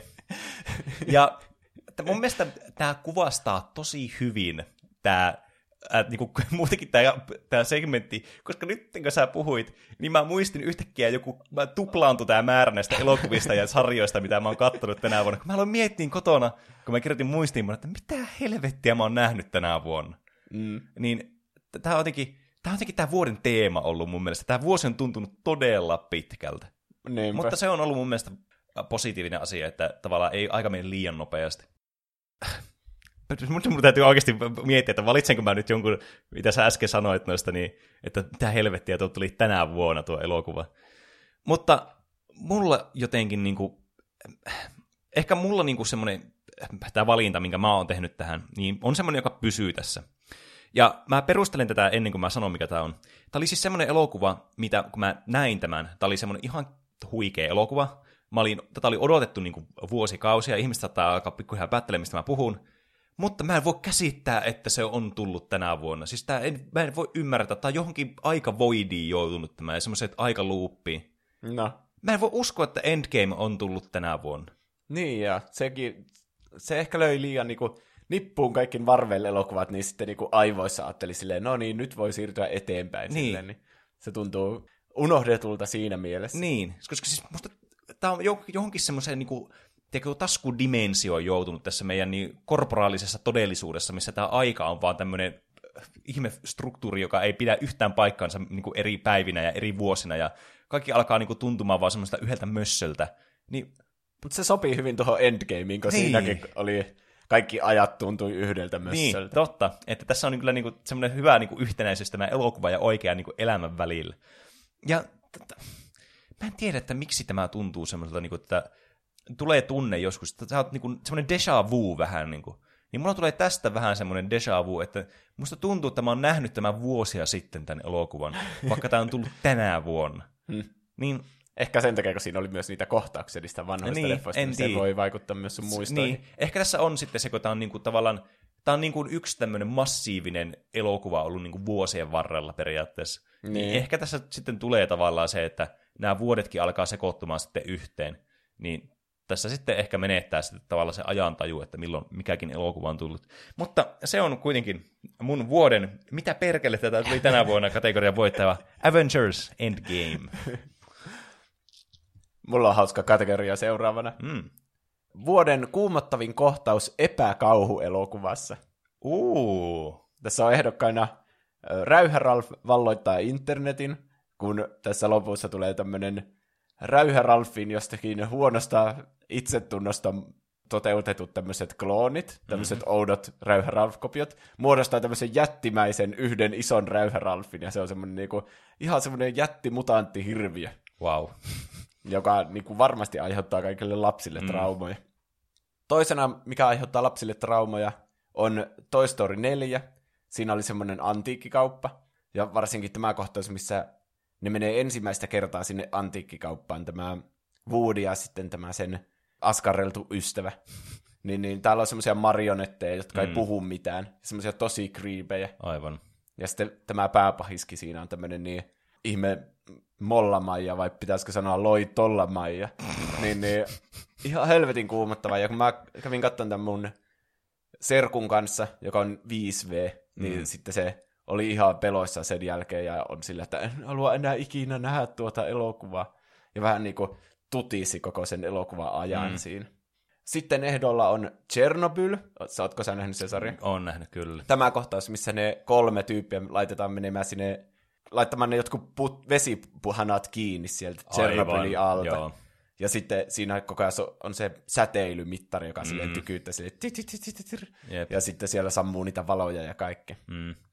Mutta kaikista kuumottavin kohtaus epäkauhu-elokuvassa on Once Upon a Time in Hollywood, kun tämä Cliff, eli Brad Pittin hahmo, menee tämmöiselle farmille mm. semmoisen hippitytön kanssa. Ja tää on ihan täynnä tämmöisiä hippityttöjä. Ja sitten siellä on yksi semmoinen, no niin, siellä asuu semmoinen mies, joka on siellä mm. takahuoneessa, ja sitten sä koko ajan mietit, että onkohan se edes hengissä oikeasti, ja katsotaan Tarantino-leffa, niin sä ootat, että tämä eskaloituu kauhean mm. johonkin väkivaltaan jossakin vaiheessa. Ja Jep. tietenkin kaikki musiikki ja tunnelma ja kuvakulmat, niin pitää sut koko ajan jännityksestä. Mm. Ja vitsi, tässä tulee kohta joku hirveä jumpscare ja tappelu alkaa siitä ja kaikkea. Mm. Ja se kohtaus on muistaakseni ihan tosi pitkä myös.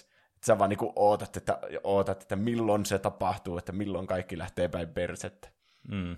Siis tuossa elokuvassa on jotenkin semmoinen, niin kuin, se suspensio on jotenkin tiedätkö, koko ajan semmoinen niin kuin käsin kosketeltava, kun sä tiedät, on Tarantino-elokuva, niin se niin kuin, sä, vaikea pysyä niin kuin aloillaan tuolissa, kun odottaa sitä tavallaan sitä eskaloitumista siinä. Niin. Niin tuo on kyllä, tuo oli tosi semmoinen uh, kohtaus kyllä. Äh, seuraavana minulla on täällä kategoria, jonka nimi on Vuoden turvallisin elokuva. Ja tämä tarkoittaa siis sitä, että vuoden elokuva, joka, kun sä menit katsomaan sitä, niin tiesi, että ei voi mennä pieleen tämä elokuva. No ne. Niin, ja nyt kun sanoit, niin täällä oli paljon tosiaan niin kuin hyviä elokuvia tullut tänä vuonna, mitkä mä olin unohtanut ihan täysin tästä mun listasta.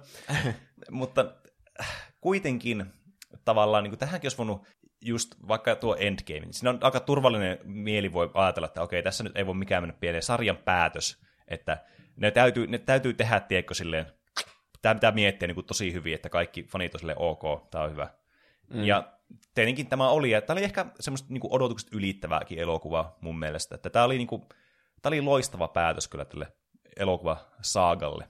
Ja no, toivottavasti tämä nyt, en, niin kuin, jos ette ole käynyt katsomassa tätä elokuvaa vielä, niin en, en spoilaa tästä mitään, mutta voittaja kuitenkin tälle vuoden turvallisen elokuvakategorialle on jännittävää Star Wars episodi 9 Rise of the Skywalker. Niin. Tämä leffa on vähän semmoinen, että tässä on yhdeksän elokuvan päätös kuitenkin. Mm. Ja fanit ottaa tiettyjä asioita, että tapahtuu tämmöisessä päätöksessä. Niin. Niin aika monet sanoo tästä elokuvasta, että tämä on vaan niinku, tämä ei tunnu niinku elokuvalta, tämä tuntuu listalta kaikkea niinku fanien toiveiden toteuttamiseen. Mm. Yksi kerrallaan niinku kaksi Jep. ja puoli tuntia. Mm. Mutta se ei tee tästä huonoa elokuvaa. Että vaikka tässä elokuvassa, ilmatta meidän niin syvemmälle tähän, niin vaikka tässä elokuvassa on asioita, jotka on vähän silleen niin kuin, äh, herättää semmoisia niin kuin, pään rapsutuksia, semmoisia, äh, niin tämä tuntui silti kohesiiviselta, semmoista elokuvalta, mistä oli helppo nauttia. Niin. Ei ollut mikään tajunnan räjäyttävä, mutta munkin mielestä semmoinen ihan hyvä. Niin. Että, en ole pettynyt. Niin. Ei mun mielestä vaikka episodi kuuskaan, niin ei sekään nyt ole mitenkään silleen niin kuin erityinen, mutta se tuntuu hyvältä elokuvalta, semmoista hyvältä niin kuin, tiedätkö, konkluusiolta tälle kolmen episodin niin kuin, saagalle. Niin. Että tässä on vähän semmoista samaa niin kuin, fiilistä kanssa. Että tämä tuntuu semmoista, niin kuin, tuntuu tyydyttävältä elokuvalta. Ja mä kyllä pidin tästä elokuvasta kanssa. Että sen takia valitsin sen vuoden turvallisimmaksi elokuvaksi, ja se ei ole mitenkään niin kuin haukkuma tälle elokuvalle. Vaan niin. ehkä lähinnäkin semmoinen, että tätä voi mennä hyvin mielin katsomaan ja tietää, että odot, saa semmoista hyvää laatua sitten ulos. Vaikka monelle tietenkin vielä tuosta kasista jäikin vähän semmoinen niin kuin, ää, mielipiteitä jakavia tuntemuksia, mutta Tämä pitäisi olla semmoinen vähän turvallisempi. Jep, kyllä. Mun seuraava kategoria on vuoden kiivain huoltajuuskiista. No, Tässä, tässä on ehdolla Disney ja Sonin kiista siitä Spider-Manin oikeuksista. Mm. Että jatkaako Sony näiden tekemistä ilman Disneyn osuutta, vai sitten saako Disney jatkaa niin kuin tähänkin asti, että Tom Holland on se MCUn Spider-Man, ja sitten siellä on niitä Tony Stark-viittauksia, niin se jatkuu tässä koko vuoden mittaan, ja siinähän tuli se elokuvakin, se Far From Home, ja mm. sitten välillä tuntui, että ehkä se olikin tämän trilogian se päätös, että taas käy semmoinen farssissa näiden Spider-Manien kanssa, Niin. että vähän niin kuin Amazing Spider-Man 2, että hirveänä uusia juonia esitellään, mutta mm. sitten se loppuukin seinä. Niin vähän alkoi niin tuntumaan, että ehkä tämä jää semmoiseksi, mutta se oli yksi kiivaimmista kiistoista. Mä ton viime segmentin perusteella lisäisin tähän ehkä Steamin ja Epic Gamesin kiistan sitten tästä Outer Worldsista, koska sekin oli aikamoinen tämmöinen huoltajuuskiista, että Aivan. kumpi sen saa sitten tänne. Mm. Ja sekin herätti varmasti ihmisissä tunteita tosi paljon. Jep. Mutta voittaja on tämmöinen Netflix-leffa kuin Marriage Story, jossa on tämmöinen aviopari Charlie, jota näyttelee Adam Driver, myös tästä niin... Sä näytät, että sä alat nauramaan. Tää vähän, tää, tää, niinku, teikö, tää sun tangentti teki semmoisen 90 asteen kulman ja käännöksen takaisin tälleen, niinku, Elokuvien pari. jep, takaisin tuo piiri, joka kuuluu tähän aiheeseen, tai palkintoon. Eli tämä kertoo Charlista, jota näyttelee Adam Driver, eli tämä Kylo Ren mm. Star Warsista. Ja sitten Scarlett Johansson näyttelee Nicolea. Ja Scarlett Johansson on tietenkin sitten tältä Marvel-maailmasta tämä Black Widow. Mm. Niin ne on tälle eroamassa, ja sitten ne kiistelee tämän niiden lapsen Henryn huoltajuudesta. Niin se oli erittäin hyvä tämmöinen draamakomedia-leffa, jota sä ilmeisesti vihaat, mutta... ja vielä tämmöinen eroleffa myös Niin, tässä samalla. vielä. Ja myös semmoinen, että he on tunteita ehkä myös sitä eksää kohtaan. Eli kaikki toiset huonot. Mutta Ai et. vitsi, tämä elokuva on ihan sikaa hyvä. Hmm. Miten mä tätä parhaiten kuvailisin? Tässä on semmoinen tosi hyvä kohtaus, missä ilmeisesti tämmöisen huoltajuuskiista aikana niin tulee, on tämmöinen niinku valvoja, joka tulee katsomaan, että jos mä olisin vaikka jonkun lapsen isä, mm. niin että kun mä vietän sen lapsen kanssa aikaa, niin tulee tämmöinen vieras joku sossunainen katsomaan, että miten me eletään meidän elämää ja silleen kirjoittaa muistinpano, että onkohan tämä hyvä huoltaja. Niin. Ja sitten käy sen äitin luoda. Niin tässä on tosi hyvä kohtaus, missä se Adam Driver on se, sen lapsen, se Henrin kanssa. Ja se niin kuin menee niin pieleen se kohtaus kuin voi mennä. Mä en halua spoilata sitä, mutta tää on niinku, vitsi, se oli niin semmoinen, koko ajan oli suu auki hämmästyksestä, mitä helvettiä tässä tapahtui.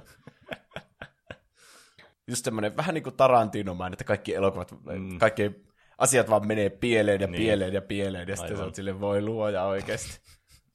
Se on tosi hyvä elokuva, tunteita herättävä, ja vähän niin kuin kyynel tuli silmään siinä lopussa mm. sitten, että kannattaa kyllä katsoa. Aivan. Se on Netflix-elokuva, joka on Netflixissä. Hmm.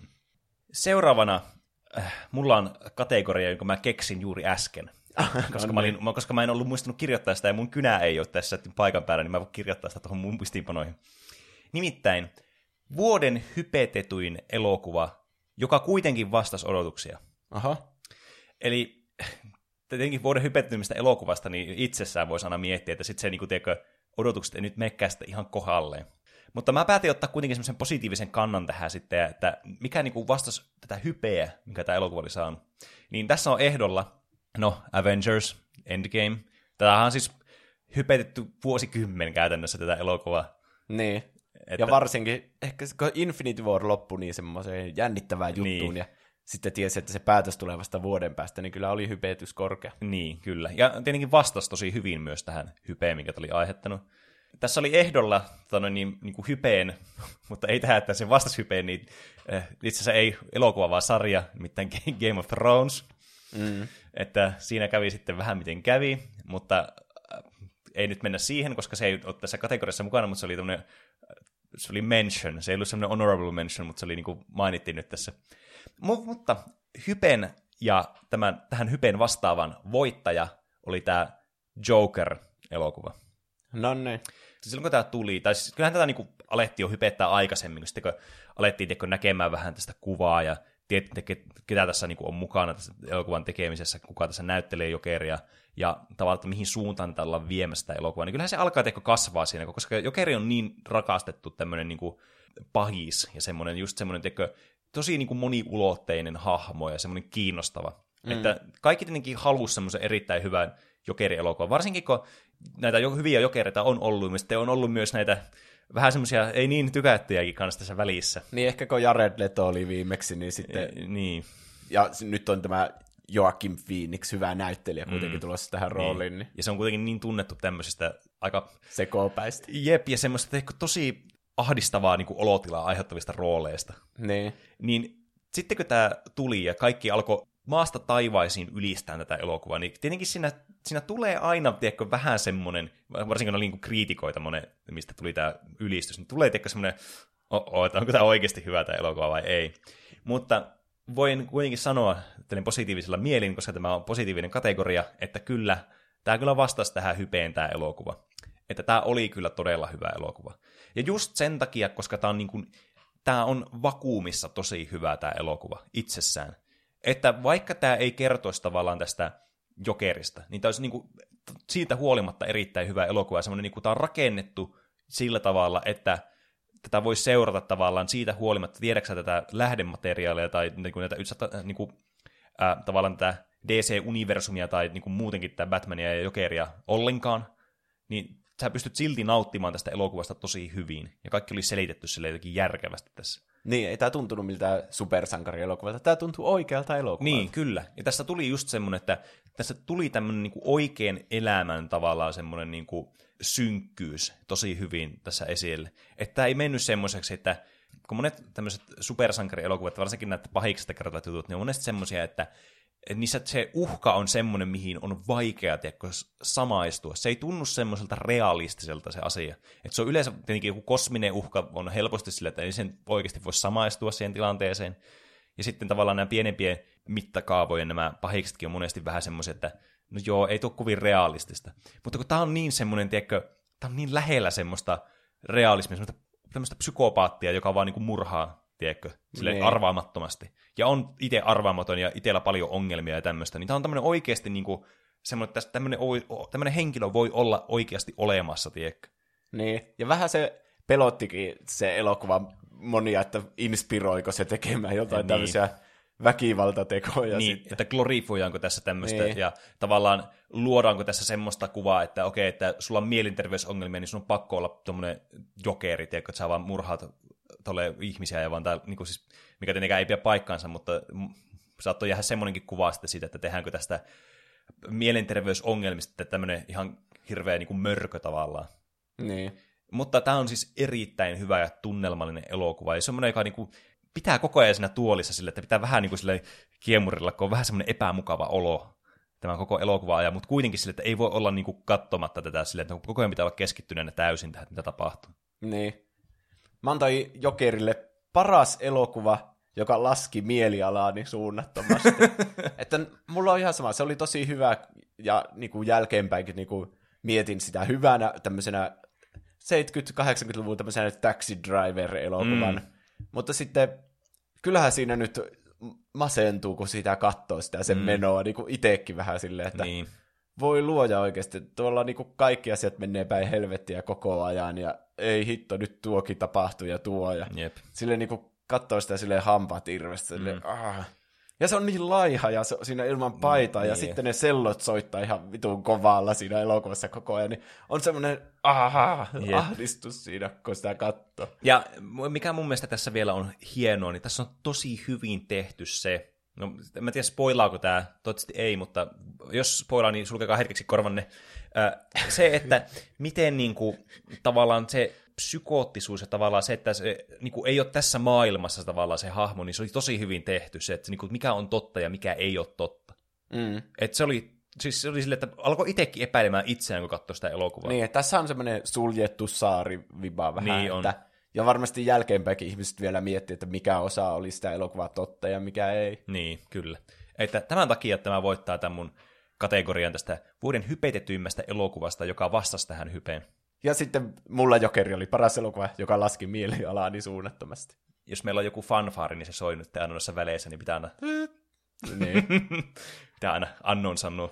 Mulla on seuraavana kategoria paras elokuva, josta en voi uskoa, että se oli niin hyvä kuin oli. Ja tämäkin on semmoinen, mistä puhuttiin jo vähän. No, ehdokkana on Detective Pikachu sen takia, mm. koska se on kuitenkin tätä videopelielokuva mm. kastia, ja niin. sitten tosi randomi tommonen alkuasetelma. Niin on, kyllä. Että Ryan Reynolds on Pikachu, ja niin. se osaa puhua. Ja niin. sitten on tämmöisessä maailmassa, jossa kaikki Pokemonit näyttää ihan hirveiltä, ja semmoiselta ikylypuffilta näkyy suonet siitä sen ihon läpi. Niin. Ja tietenkin Mewtwo on vielä älyttävämpi kuin normaalisti, niin sekin oli. Mutta se oli tosi hyvä elokuva kuitenkin. Mm. Tai semmoinen viihdyttävä, mutta vähän unohdettava kuitenkin. Niin. Mutta mun mielestä paras elokuva, josta en voi uskoa, että se oli niin hyvä kuin oli, niin oli tämä Avengers Endgame. Mm. Että mulla oli ihan jäätävän suuret odotukset ja samalla semmoiset, että ei se voi täyttää niitä odotuksia. Mm. Koska Infinity War oli meidän viime vuoden elokuva. Niin. Ja siinä se loppui semmoiseen tilanteeseen, että tuosta ei ole niinku tyydyttävää ratkaisua olemassa. Niin, kyllä. Että varmaan nyt Infinity War saa spoilata tässä vaiheessa, kun se on jo yli vuoden vanha elokuva. Niin, niin siinä puolet ihmisistä koko maailmassa ja koko universumissa periaatteessa kuolee vaan mm. niin kuin, ja haihtuu ilma. Niin tässä pelkäs koko ajan, että ne vaan ratkaisee se ongelma ja kaikki palaa no- normaaliksi ja tälle. Niin. Niin, niin silleen niin kuin, oli päässä se koko ajan ajatus, että tämä tulee olemaan niin kuin, tämä vaan kumoaa se edellisen elokuvan. Ja sitten mm. nyt, kun niillä on aikamatkustusta ja kaikkea. Mm. Mutta mun mielestä totta kai tämmöisen saakan päätös niin kuin, on onnellinen. Niin. Mutta kuitenkin silleen niin kuin, ne on sankareita ja ne tekee uhrauksia. Mm. Ja tässä tuntuu oikeasti, että ne hahmot niin kuin, kun ne tekee niitä sankaritekoja, niin ne tekee samalla uhrauksia. Ne niinku antaa osan itsestänsä niin. siinä. Kyllä. Niin niiden teoilla on myös seuraukset. Mm. Ja vaikka tämä onkin pelkkää CGI, niin tämä elokuva vaikka loppu kolmannes, semmoinen perus niin. CGI-taistelu, niin silti se tuntuu, että ne hahmot on oikeasti siellä ja laittaa mm. itsensä likoon. Ja niin. Sitten kun ne voittaa, niin sitten on semmoinen hyvä fiilis, että mm. yes, Kyllä. Avengers ja jää ikuisesti varmasti elokuvahistorian niin kuin tämä koko Marvel Cinematic Universe mm. tähän asti. Jep. Sitten mulla on seuraava kategoria täällä. Tämä on ehkä, tämä on ehkä näistä kategoriasta se kyseenalaisin kategoria, mutta mä, mä koin tarvetta jotenkin tälle, nyt tälle tämän ää, meidän nauhoitushetken puitteissa nimittäin. Vuoden paras sarja, jonka yhtäkään jaksoa en ole katsonut. No niin, no. Ja tämä perustuu ainoastaan siihen, koska äh, äh, tämä siis voittaa Witcher-sarja.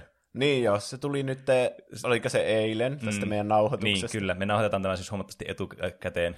Niin. Niin, niin se tuli just tämä sarja. Ja mä en ole vielä ehtinyt katsoa sekä, niin kuin, yhtään jaksoa, mutta mä en valta odottaa, että mä pääsen, teko, pääsen katsomaan tätä. Ja on niin kuin ensimmäisiä jotakin reaktioita jotakin kuulen, on sanonut, että tämä on oikeasti semmoinen, niin kuin, että tämä on oikeasti hyvä sarja. Ja mm, siis mulla on oikeasti kovat odotukset siihen, ja mä uskon, että tämä on hyvä sarja. Niin sen takia mä halusin lisätä sen tähän, koska sitten vaiheessa, kun tämä jakso tulee ulos, niin mä luultavasti on tätä mieltä, että tämä on tosi hyvä sarja. Ja mm. silloin mä luultavasti on nähnyt nämä kaikki jaksot.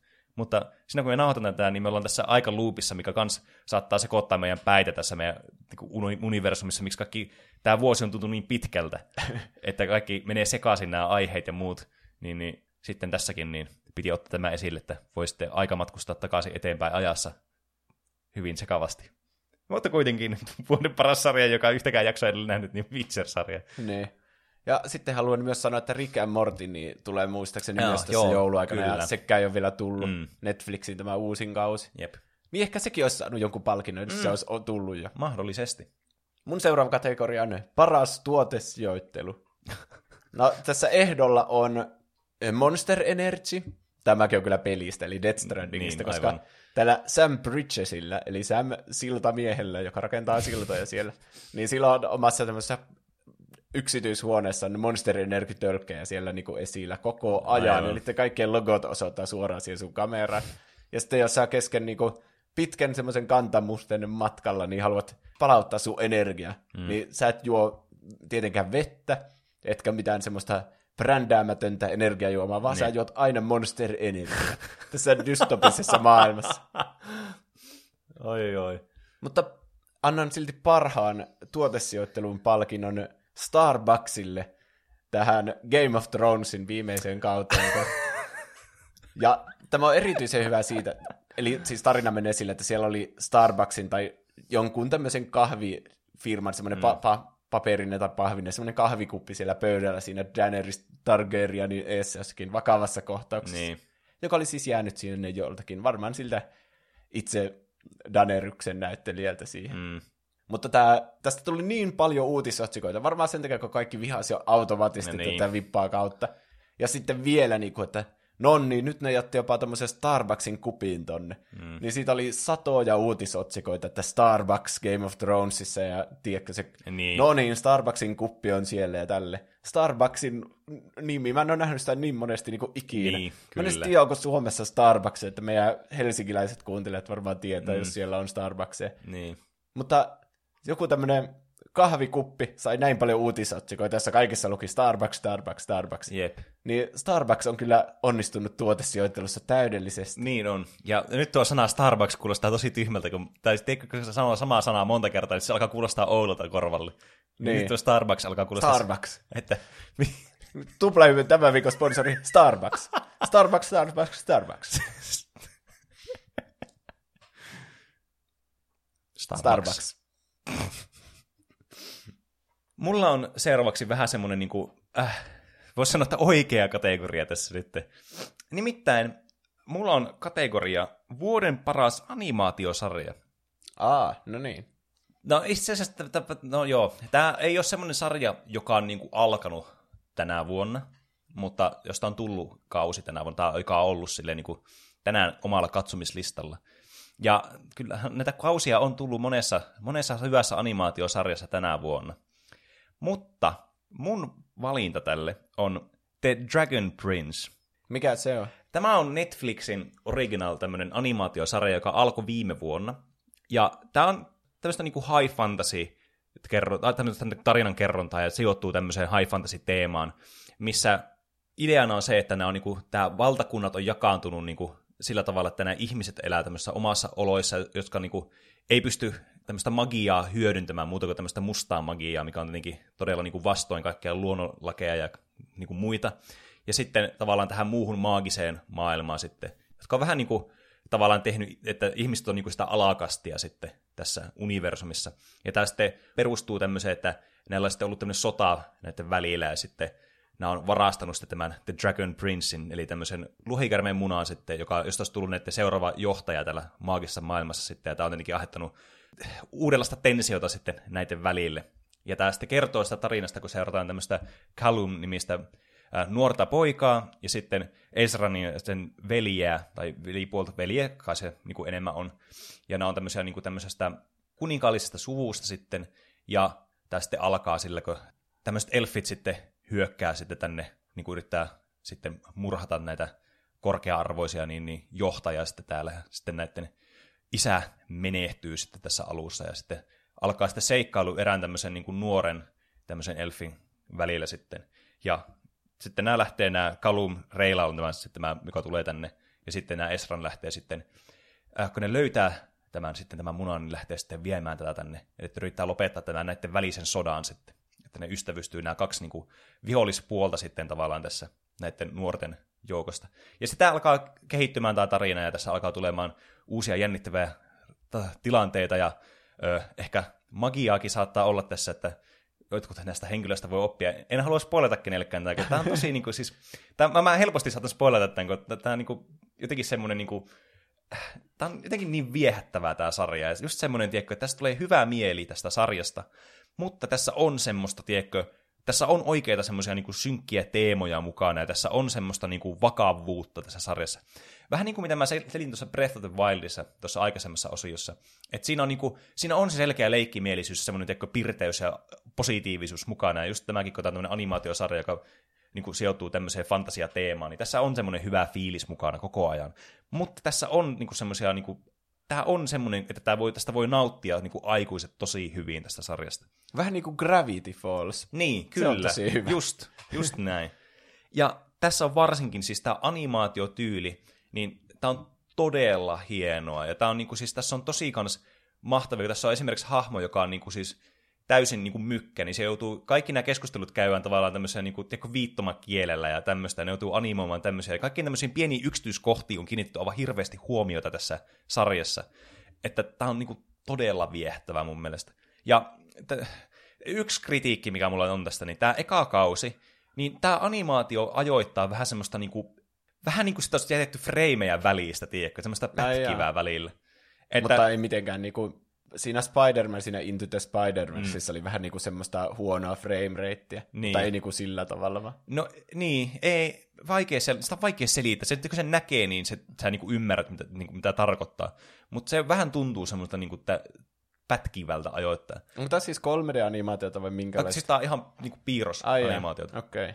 Ja tämä sitten toka kausi sitten, si- siinä ei enää niin pahasti tämmöistä niin kuin, efektiä ole, että en sitten tiedä, että onko tämä niin kuin, tavallaan ensimmäisen kauan jälkeen, että huomattu, että okei, tämä, tästä on tullut ilmeisesti jotenkin niin kuin fanien suosima tästä sitten, tai on saanut paljon katsomiskertoja, niin sitten ne on rahoittanut vähän enemmästä, ja sitten tavallaan tämä animaatio on ehkä vähän smoothimpaa vielä kuin tässä ekakaudessa, mutta todella viehättävää ja semmoinen niin kuin, kerrassaan, niin kuin, siis mulla tulee niin lämmin olo aina, kun tämä katsoo tätä ohjelmaa. Niin sen takia, että tämä on vuoden paras animaatiosarja, The Dragon Prince, löytyy Netflixistä, Netflix Original. Seuraava mun kategoria on vuoden positiivisin. Ai että, jatketaan positiivisella Tai vuoden linjalla. positiivisin hahmo. Ja tämä, tämä vuosi oli kyllä semmoinen elokuvien saralla semmoinen aika, jotenkin semmoinen synkkä, että niinku Avengersit oli ihan maansa myyneitä mm. ja Star Warsissakin oli, itse asiassa Star Warsista tämä mun valinta on. Tässä ehkä tulee spoileri sitten kanssa. Mm. Mutta Star Warsissahan on asiat tosi huonosti tässä uudessa leffassa. Mm. Mutta tässä on yksi tyyppi, joka on ollut tämän koko elokuvasaagan, tämän mm. yhdeksän elokuvan ajan aina siellä mukana, ja sillä ei ole yhtään huonoa päivää ollut.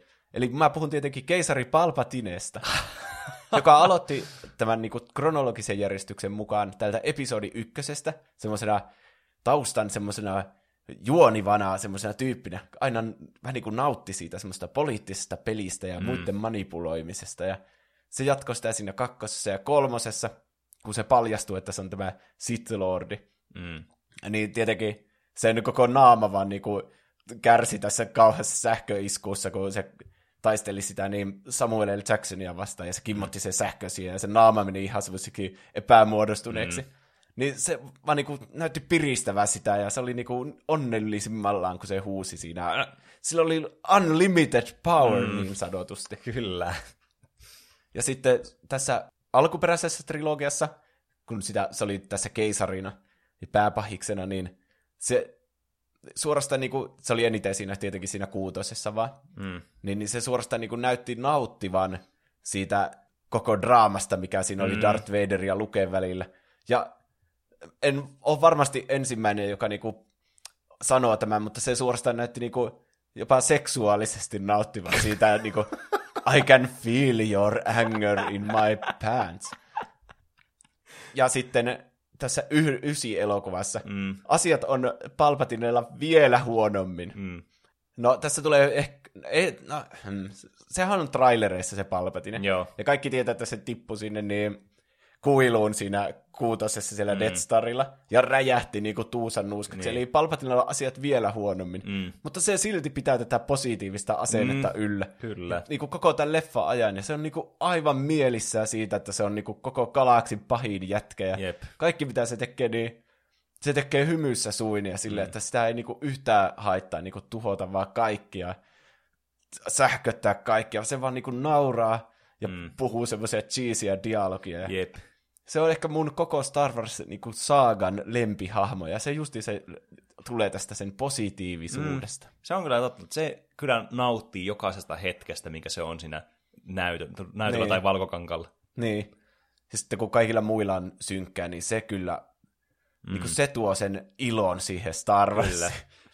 Täytyy olla tasapaino aina, niin sitten kun on paljon synkkyyttä, niin sitä positiivisuus sitten tulee tästä palpatineesta sitten. Niin.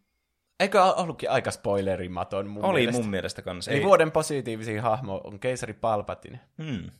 Se oli kyllä positiivisuutta paljon tässä ilmassa. Se on Star Wars-universumin elastinen. Hmm. Kyllä. Ja samalla myös sinne naama on hyvin elastinen.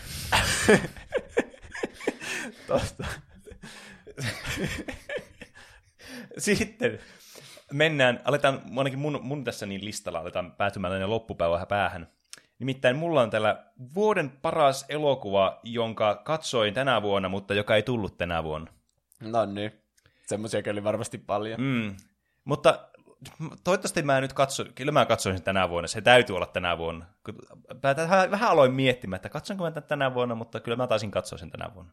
Mä itse asiassa muistan, että tämä taisi, tässä on nyt vähän semmoinen, että kun mä en muista tästä elokuvasta, että tuliko tämä tänä vuonna vai viime vuonna niin kuin Suomeen. Koska sehän on aina se, että kun nämä elokuvat voi tulla niin kuin just vaikka Jenkkeihin viime vuonna, mutta sitten tulee niin. Suomeen, niin tavallaan, että mikä lasketaan sille. Niin tässä voi olla ehkä vähän semmoinen faktori sitten, että onko tämä sitten legitisti voittaja, vai onko tässä käytetty jotakin dopingia, aika dopingia sitten. Mutta joka tapauksessa pidemmittä puheitta, niin mun mielestä tämä oli aika selkeä valinta mulle tänä vuonna. Nimittäin mun vuoden paras elokuva, jonka katsoin tänä vuonna, mutta en ole ihan varma, että onko se tullut tänä vuonna vai viime vuonna. Huomasitko, muutin tuon kategorian nimeä tuossa samalla. Niin on niin. Spider-Man Into the Spider-Verse. Hmm. Me ehkä katsottiin se, tai kattoko se elokuvissa se, Kyllä, se tuli? katsoin. Ja tämä on kans, niin kuin tuossa ohimennen mainittiinkin, niin tämmöinen animaatio-elokuva, jossa seurataan tosiaan niin kuin Spider-Man kollaasia suorastaan tai tätä ei niinku, suo, niinku alussa, mutta niinku, se nyt tulee tässä niinku heti ilmi tässä, kun katsoo vaikka tätä posteria tästä elokuvasta, niin se ei nyt ole spoileri missä nimessä. Tässä seurataan tämmöistä Miles-nimistä henkilöä, joka siis tota, on tämmöinen niinku Spider-Man-fani, ja sitten tavallaan päätyy tämmöisiin erilaisiin tilanteisiin, joka sitten johtaa siihen, että tästä itsestäkin se haluaa, että siitä tulee Spider-Man sitten. Ja sitten tässä tapahtuu äh, kaiken näköisiä kiinnostavia ja kummallisia asioita, ja äh, tämmöisiä niinku henkilöitä tulee semmoista paikoista, mistä niitä ei odota. Ja sitten tulee vielä tämmöinen hieno niin kuin kollaasi tämmöistä erilaisista Spider-Maneista, tai niin, kuin, niin eri universumista tulee sitten tämmöistä Spider-Maneista. Se on vähän niin kuin se leffa, missä ne satuhahmot, joulupukki ja niin. pääsiäispupu ja nukkumatti ja kaikki ne kyllä. tekee se Avengers-tiimin, niin, niin erilaiset Spider-Manit tekee Avengers-tiimin. Niin, kyllä. Mutta se, miksi, miksi tämä oli semmoinen mieleenpano elokuva, niin ei niinkään se tarina tässä, vaan se, miltä tämä näyttää, tämä elokuva. Siis tämä on varmaan upein elokuva, mitä mä oon niin kuin nähnyt siis vuosikausiin. Mm. Tämä on siis kerrassaan niin kuin uskomattoman hieno visuaalisesti ja audiollisesti tämä elokuva. Kun tämä on tämmöinen animaatioelokuva, niin tässä on hienoa se, että tämä on tehty niin kuin, tässä on käytetty eri tyylejä, niin kuin tyyliin kohtaus kohtaukselta aina li- käytetty vähän niin kuin ripoteltu erilaista niin kuin tämmöistä visuaalista ilmettä tähän. Että tämä on niin kuin, tämä on koko ajan semmoista niinku silmäkarkkia tämä elokuva. Niin, vaikka kohtaus ei olisi mitenkään niinku juonellisesti merkittävä, mutta se, jotenkin se visuaalinen tyyli tuo niin. koko ajan semmoista energisyyttä niinku kaikkiin niihin niin. juttuihin. Kyllä. Tosi semmoinen sarjakuvamainen tyyli, mutta jotenkin silleen niinku aivan uskomattoman hyviä elementtejä osattu lisätä niinku just oikeisiin kohtiin, että tämä niinku, kaikki kohdat just tuntuu semmoiselta niinku mielekkäältä, vaikka niissä juonellisesti tapahtuisikaan mitään. Ja sitten tämä audiokin on tässä semmoista, niin kuin, se vie mukana ja se sopii tosi hyvin tähän teemaan. Ja tämä audiovisuaalinen tämä yhteistyö, mitä tässä tapahtuu, niin, niin kuin todella niin kuin semmoista synkronoitua ja semmoista, niin kuin, että jokainen kohtaus tuntuu siltä, että sitä on mietitty varmaan niin kuin päiviä, että miten se tapahtuu. Mm. Että siis tämä on, niin kuin, tämä on niin kuin kaikkien mun mielestä niin kuin animaatio sarjojen ja niin kuin elokuvien ystävälle mun mielestä semmoinen niin must watch Mm. Että tämä on siis todella niin kuin mieleenpainuva. Et vaikka tämä juoni nyt ei ole kovin mieleenpainuva, siis ollaan ihan rehellisiä. Että ei tämä nyt juonellisesti mikään semmoinen huikea ole, mutta kuitenkin niin kuin nautinnollinen. Sille tämä on, tämä on miellyttävä katsoa kyllä senkin puolesta pelkästään. Ja tietenkin tämä huumori on myös hauskaa tässä, mikä niin kuin myös niin kuin lisää tähän sitten tähän elokuvaan. Siellä oli Nicolas Cagekin yhtenä mm. niistä spider Niin, kyllä. Siis miten voi mennä el- elokuva pieleen, jos on Nicolas Cage. Niin. niin kuin ainakin huumorin puolesta. Mutta tämä voisi katsoa per, periaatteessa niin kuin pelkästään tällä soundtrackilla, ja sitten tällä niin kuin katsoa vaan tätä, niin kuin, tämä elokuva silleen, että ei ole mitään dialogia tässä mukaan. Mm. Tämä on niin semmoinen niin kuin, suorastaan henkeä salpaava audiovisuaalisesti. Mm. Mä huomasin, että mä keskityn pelkästään tuohon audiovisuaalisen puoleen, mutta toisaalta taas se on tämä, tämä elokuvan se The Thing. Se on niin kuin Tron Legacy. Mm. Että siinäkin juoni on ihan kakkososassa, mutta musiikki ja visuaalisuus on se juttu. Niin, kyllä. Mun seuraava kategoria on huonoin turvamääräysten noudattaminen.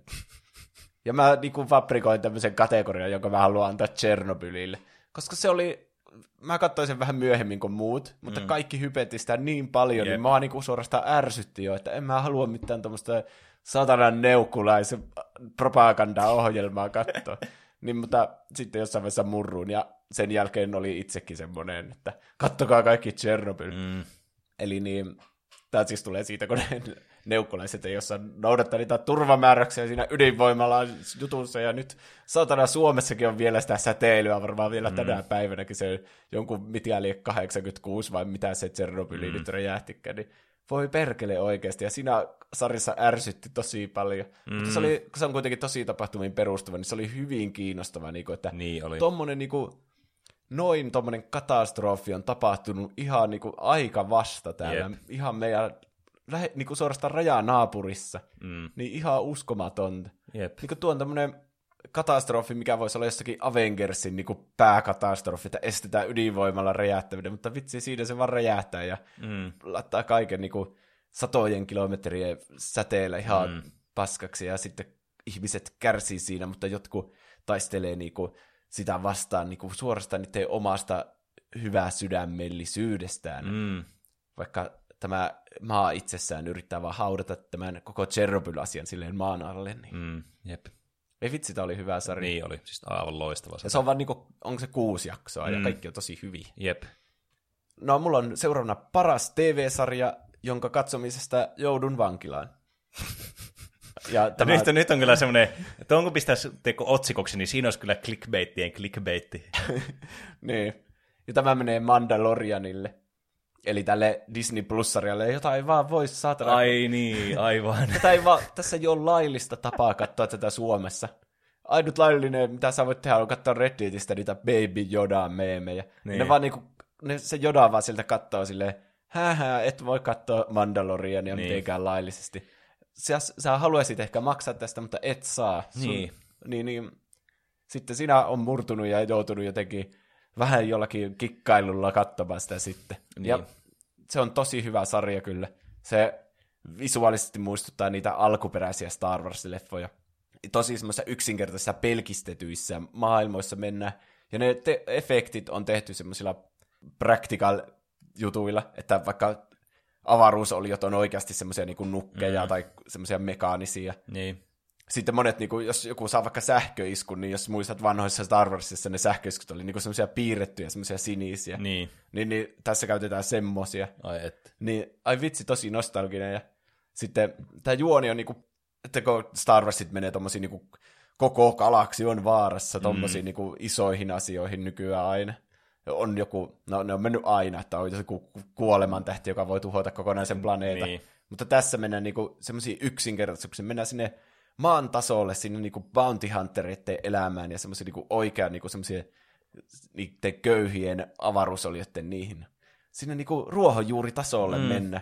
Niin se on tosi kiinnostava puoli Star Warsista, mitä näkee liian vähän. Niin, se on kyllä totta, että siinä on semmoinen niinku, ne on, on hienoja tuommoiset eeppiset, just niinku tuommoiset avaruusoopperatyyliset piirteet, se on niinku aivan loistavaa semmoista niinku massiivista, eeppistä tarinankerrontaa, just niinku mitä nuo elokuvat tarjoaa. Mutta se kun tuo maailma on itsessään niin kiinnostavaa, niin sitten tavallaan se missaa sitten kaikki tuommoiset niinku normipäivän niinku jutut sitten periaatteessa, niin ne on sitten yllättäen todella niinku kiinnostavia sitten. Just semmoista haluaa niinku tietää lisää just tästä maailmasta itsestä, just näistä semmoista henkilöistä, mitkä niinku ei kuulu tähän massiiviseen juonen kaareen sitten oikeastaan mitenkään. Niin. Niin, niin se on todella niinku semmoista freesiä. Ja... Niin, kaikilla ei tarvitse olla semmoinen hirveä kohtalo niin. ja semmoinen sä tuut olemaan joku tärkeä mm. henkilö, Rei, tai jotain semmoista, vaan niinku seurata jotain yksittäistä, vaikka tämä Bounty Hunter, tämmöinen niinku ihan randomi jäbä, niin. Jolla asiat menee välillä huonosti ja välillä hyvin, niin, niin. se on paljon kiinnostavampaa kuin mm. sitten, kun semmoisia, joilla on kohtalo ja tietää, että Totta. että tulee tekemään jotain suurta. Mm. Ja se on paljon helpompi samaistua sitten, ja se tuntuu semmoiselta henkilökohtaisemmalta se, se tarina kanssa, kun se on semmoinen just semmoisessa pienessä tavallaan ö, skaalassa sitten mm. niin siihen on niin paljon helpompi samaistua sen tilanteeseen. Niin siinä pääsee sitten paremmin siihen itse niin kuin universumin ytimeen suorastaan. Ei nyt kirjaimellisesti, mutta niin kuin silleen kuvainnollisesti. Niin. Mennäänkö me parhaisiin elokuviin ja TV-sarjoihin? Kyllä. Ja mä voisin sanoa mun tämän vuoden parhaan sarjan. Ja mun mielestä tämä on aika, niin kuin, tämä on aika slam dunkki tämä voitto kyllä. Nimittäin pidemmittä puheitta tämän vuoden paras televisio- tai muu suoratoistopalvelusarja on Chernobyl. Niin. Chernobyl on siis aivan kerrassaan loistava, ja siinä on tosi monta pointteja, mikä tekee Chernobylista siis aivan mahtava. Ensinnäkin tietenkin tämä perustuu tosi kiinnostavaan, tosi, niin kuin, tosi elämän ilmiöön, tähän Chernobyliin, niin kuin, äh, tähän katastrofiin. Mikä on semmoinen, että se on todella kiinnostavaa just silleen, niin kuin, että mitä sillä on oikeasti tapahtunut. Ja varsinkin, kun tässä on nähty tosi paljon vaivaa, että yritetään tehdä niin kuin, mahdollisimman realistinen tästä tavallaan, semmoinen, niin kuin, joka kuvaa oikeasti tavallaan sitä tilannetta ja sitä niin kuin, tapahtumaa, ja niin kuin, silleen, että se tuntuu semmoista niin dokkarilta suorastaan, kun sä katsot sitä. Mm. Ja sitten se, että tämä on niin, niin jännittävää, vaikka, siis tämä, tämä on mun mielestä niin kuin se, miten tämä on niin, kuin, niin loistava tämä sarja, että tämä perustuu tämmöiseen historiallisen tapahtumaan, jossa sä tiedät, mitä se on tapahtunut ja mitä, kaik, niin kuin, mihin tämä johtaa. Mutta on silti niin jännittävä ja semmoinen, niin. tiedätkö, intensiivinen tämä Se tuntuu siltä, että mitä meidän planeetalle tapahtuu. Niin. Siinä, kun se Suomessakin oli jotain mittauksia, että se niin. vieläkin on jossakin siedissä tai jotain, niin, niin. Se, siinä on koko ajan miettinyt, että voi ei, ei kai tässä käy tosi huonosti kaikille. Niin, kyllä. Vaikka tietää, ettei käy. Ne, niin. Ja siis, että, ja mun mielestä tämän sarjan paras puoli, niin kuin, no, tässä on siis ihan uskomattoman hyvä soundtrack, tämä on kirjoitettu todella hyvin, nämä hahmot on, siis nämä näyttelijät on tosi hyviä näissä rooleissa. Mutta tämä, siis se, että tämä on niinku kuusi jaksoa tässä sarjassa.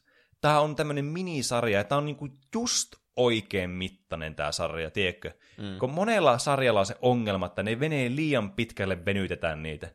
Mutta tässä on niinku niin minimi tavallaan määrä laitettu, kun vaan pystynyt.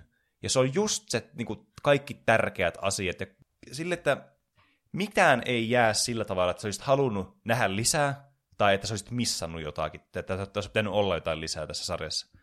Ja tämä on mun mielestä niinku se, että miksi tämä on niinku niin hyvin tehty, koska tämä on oikeasti suunniteltu alusta loppuun asti, että tämä on tämmöinen, tässä on tämä koko paketti. Tämä on alusta loppuun mietitty tosi tarkasti, ja jokainen kohtaus on tehty tosi huolella, jokainen jakso on tehty tosi huolella, niin se on aina ne oman semmoinen niin kuin kokonaisuus, mitä yhdessä jaksossa tapahtuu, niin se on hyvin niin kuin lokeroitu kanssa. Ja se sitten, tietenkin, kun nämä jännitys on koko ajan läsnä, niin näissä kaikissa vähän niin kuin oma tavallaan tensio näissä jaksoissa, niin se on aina se oma huoli joka jaksossa, mitä sä niin kuin jännität koko ajan siinä. Nee. Ja sitten se lopulta päätyy sitten tähän ää, oikeudenkäyntiin, jossa on kans ihan hirveän jännittävä se tunnelma. Ja se on vähän niin kuin semmoinen, tiedätkö, sä katsoisit niin kuin jotakin semmoista tämmöistä salapoliisi, niin kuin jotakin elokuvaa tai sarjaa, missä lopussa sitten tulee tämä, missä tämä salapoliisi on vetänyt kaikki johtolangat teko yhteen ja alkaa selittää näitä. Niin tämä on jotenkin niin tyydyttävää tämä loppukin tässä. Mm. Että, et, siis tämä on kyllä saanut ihan niin kuin syystäkin kaiken tämän niin kuin, a, niin kuin arvostuksen ja hypeen, mitä tämä niin kuin sarja kohtasi silloin, kun tämä tuli silloin viime keväänä kesän vaihteessa. Niin, niin aivan kerrassaan siis huikea sarja mun tämän vuoden paras TV-sarja on BoJack Horseman. Ja musta tuntuu, että mä antoin sen viime vuonnakin sille, mutta se mm. on vaan aika semmoinen jatkuvasti hyvä sarja. Niin. Tämä kertoo semmoista hevosesta, joka oli ennen tämmöinen sitcomin tähti, ja sillä, se sai siitä isot rahallisuudet, ja sillä nousi se päähän, se on suuri julkis. Mm. Mutta nyt se on vanhempana sitten yrittänyt etsiä uutta merkitystä elämänsä, ja yrittää vähän parantaa tapojansa, ja ei olla mm. niin se on kuitenkin tässä elämänsä varrella niin kohdellut muita ihmisiä tosi kaltoin. Ja mm. Nyt se on niinku tässä viime kausilla alkanut niinku ottamaan oikeasti vastuun omista teoistansa ja hyvittämään sen mm. näille kaikille muille ihmisille ja eläimille, mille se on tehnyt väärin. Ja niin. tämän, tämä jotenkin kaikki ihmiset voi löytää tästä sarjasta jotain samaistumispinta. Mm. Että kun sä katsot elokuvan, niin, niin se alkaa, ja siinä asiat voi mennä huonosti, mutta lopussa sä oletat, että ne kaikki palaiset loksataan kohdalle, niin. ja kaikki on hyvin taas. Niin. Mutta tämä Bojack Horseman tuntuu semmoiselta oikealta elämältä, että sulla niinku asiat menee välillä huonosti ja välillä hyvin, ja jos asiat menee huonosti, niistä jää kuitenkin joku et, et, sä voi vaan lakasta kaikkia matoa, että sä teet virheitä, niin sä elät niiden virheiden kanssa. Niin, kyllä. Tämä kuvastaa tosi hyvin sitä, me kaikki ihmiset eletään sillä tavalla, että ei meidän elämä mene hienosti pakettiin ja nippuun silleen, niin kuin, että nyt on kaikki täydellistä, vaan niin kuin, sä voit yrittää hyvittää niitä kaikkia sun vanhoja tekoja ja kaikkea, ja mm. niin kuin, yrittää sille, että löytää se oma elämän tarkoituksen, mutta elämä vaan jatkuu koko ajan, eikä sitä tarkoitusta ikinä sille löydy. Niin niin. Bojack Horseman kertoo tosi paljon siitä. Mm. Ja sitten varsinkin, kun tätäkin on tullut monta kautta, tätä sarjaa. Ja, sitten, kun, ja muutenkin niin kuin yleensäkin sarjoissa, missä sä seuraat jotakin niin kuin tosi pientä määrää niin kuin henkilöitä sille niin kuin tosi tarkasti.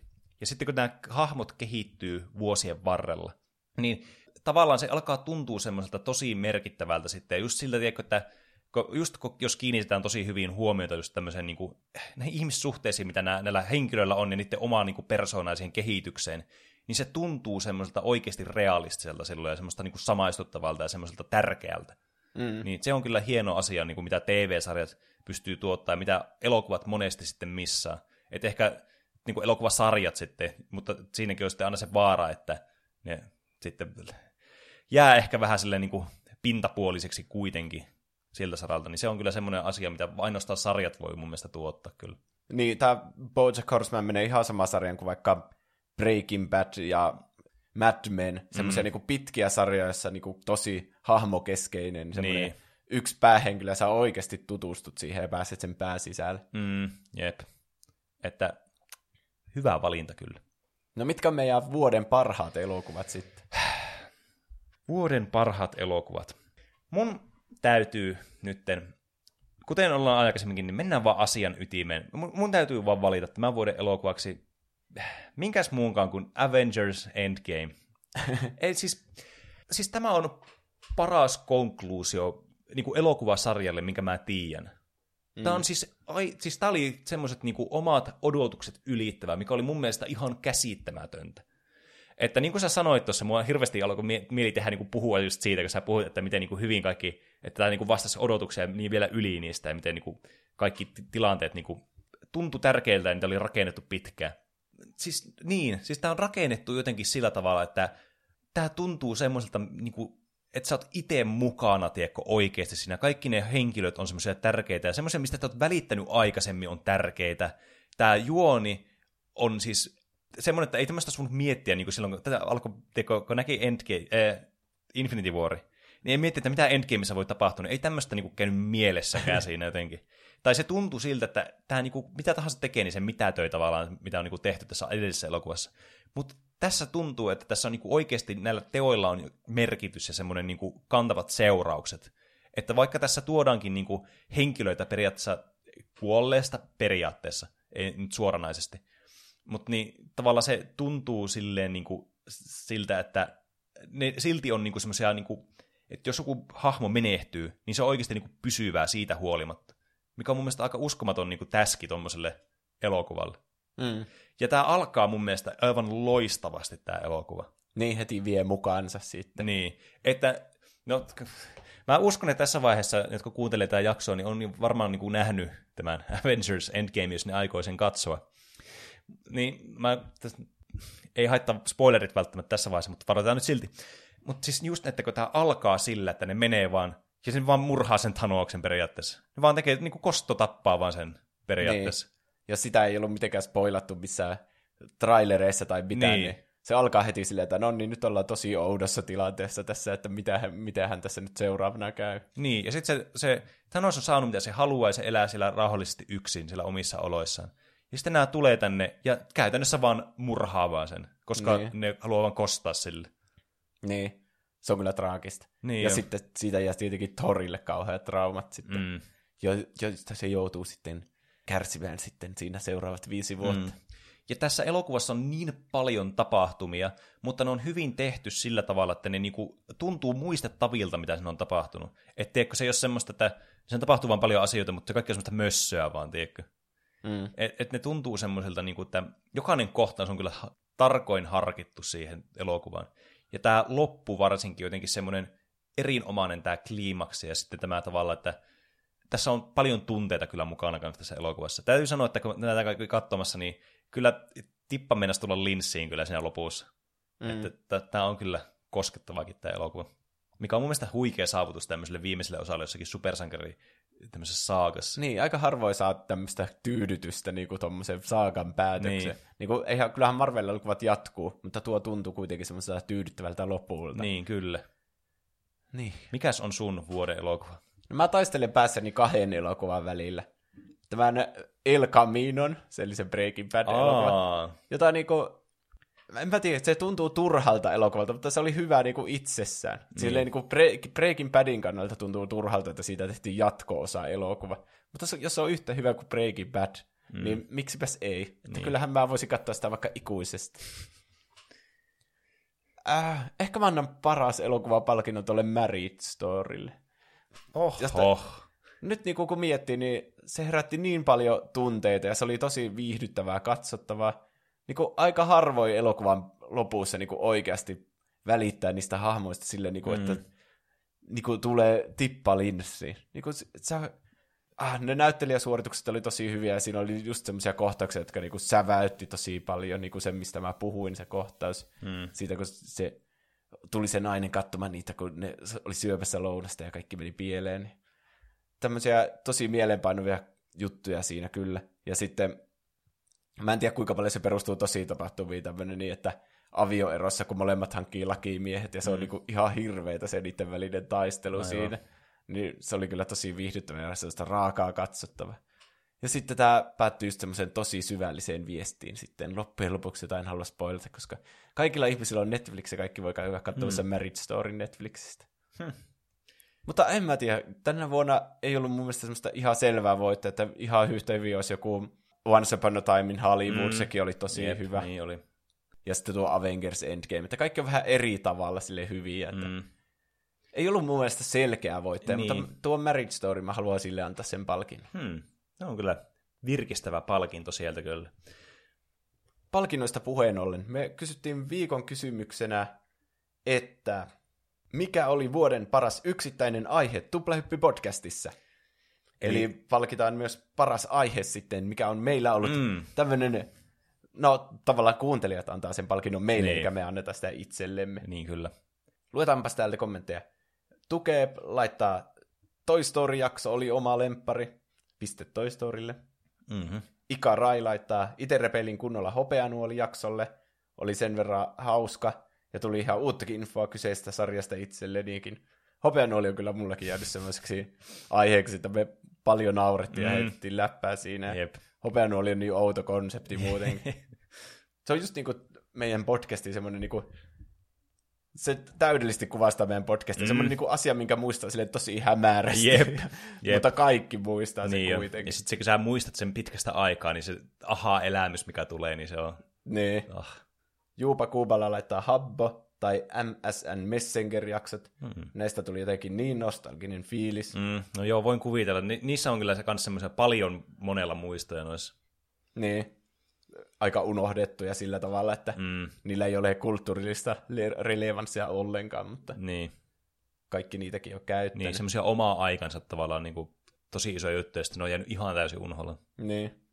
Miska eli laittaa, vuosikymmenen parhaat pelit oli mielenkiintoisin. Eli se oli aika vasta meillä, kun käytiin mm. kaikki vuodet läpi. Mm, Sekin kyllä. oli tosi hyvä. Kyllä. Se oli, se oli kans kyllä kiinnostava tehdä ja oli hauska kyllä jutella niistä. Voremo laittaa, kyllä oma suosikki oli MSN Messenger, ai että sitä nostalgian määrää. Eli MSN Messenger on tällä hetkellä johdolla. Näyttäisi vähän siltä. Mm. Lollipepa Lol sanoo Forestia, oli kyllä ihan mahtava. Se, se oli kyllä, sekin jäi mieleen kyllä. Se, Vaikka niin mä en edes tiennyt sitä peliä ennen sitä jaksoa. Mun täytyy sanoa, että se oli kyllä itsellä tosi mieleenpainuva jakso. Että se oli, siinä oli paljon itsellä muistoja, mutta sitten että sai tavallaan niin kuin, kun sä selität jollekin jotakin asiaa, jostakin, mitä, mitä en ikinä kuullutkaan, niin se on niin tyydyttävää, kun sä pystyt selittämään sen asian tavalla, millä muut pystyy tavallaan kuvittelemaan sen päässä sen tilanteen. Ja varsinkin se on näin outo, niin sitä oli jotenkin niin hauska selittää. Se oli kyllä absurden peli. Piti keskittyä, että pysyy kärryillä. Haave Aave laittaa hopeanuoli oli nostalginen mm. ja hauska aihe. Sain nauraa paljon tätä kuunnellessa. Oho. Eli onko nyt hopeanuoli ja MSN Messenger tasossa? Kyllä.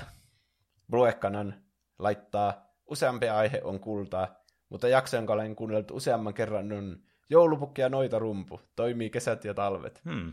Se, se ei ollut kyllä itse asiassa tänä vuonna, sehän oli viime jouluspesiaalissa. Mm. Mutta toisaalta mä kyllä vähän ehkä läskisin vielä ne viime vuoden jaksot, koska tavallaan meillä ei ollut vielä niille mitään kategoriaa tavallaan tai semmoista, että mikä oli... Niin, totta. Niin, niin ehkä ne voi mun mielestä ottaa tähän mukaan. Ja monet on alkanut kuuntelemaan vasta tänä vuonna ja niin, kuunnellut ne vanhatkin, mikä on Jep. tosi kiva. Mm.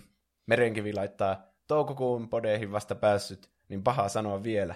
Muumit ja Oddworld ainakin jääneet mieleen. Mm. Oddworldkin oli kyllä semmoinen ihan niinku tuota alkuajoilta kyllä. Se taisi olla yksi ensimmäisiä, ei ehkä ihan ekoja, mutta sillä tuli ainakin puhuttua sen demolevyissä, tuli Oddworldista puhuttua eka kerran, Niin. joka oli eka jakso.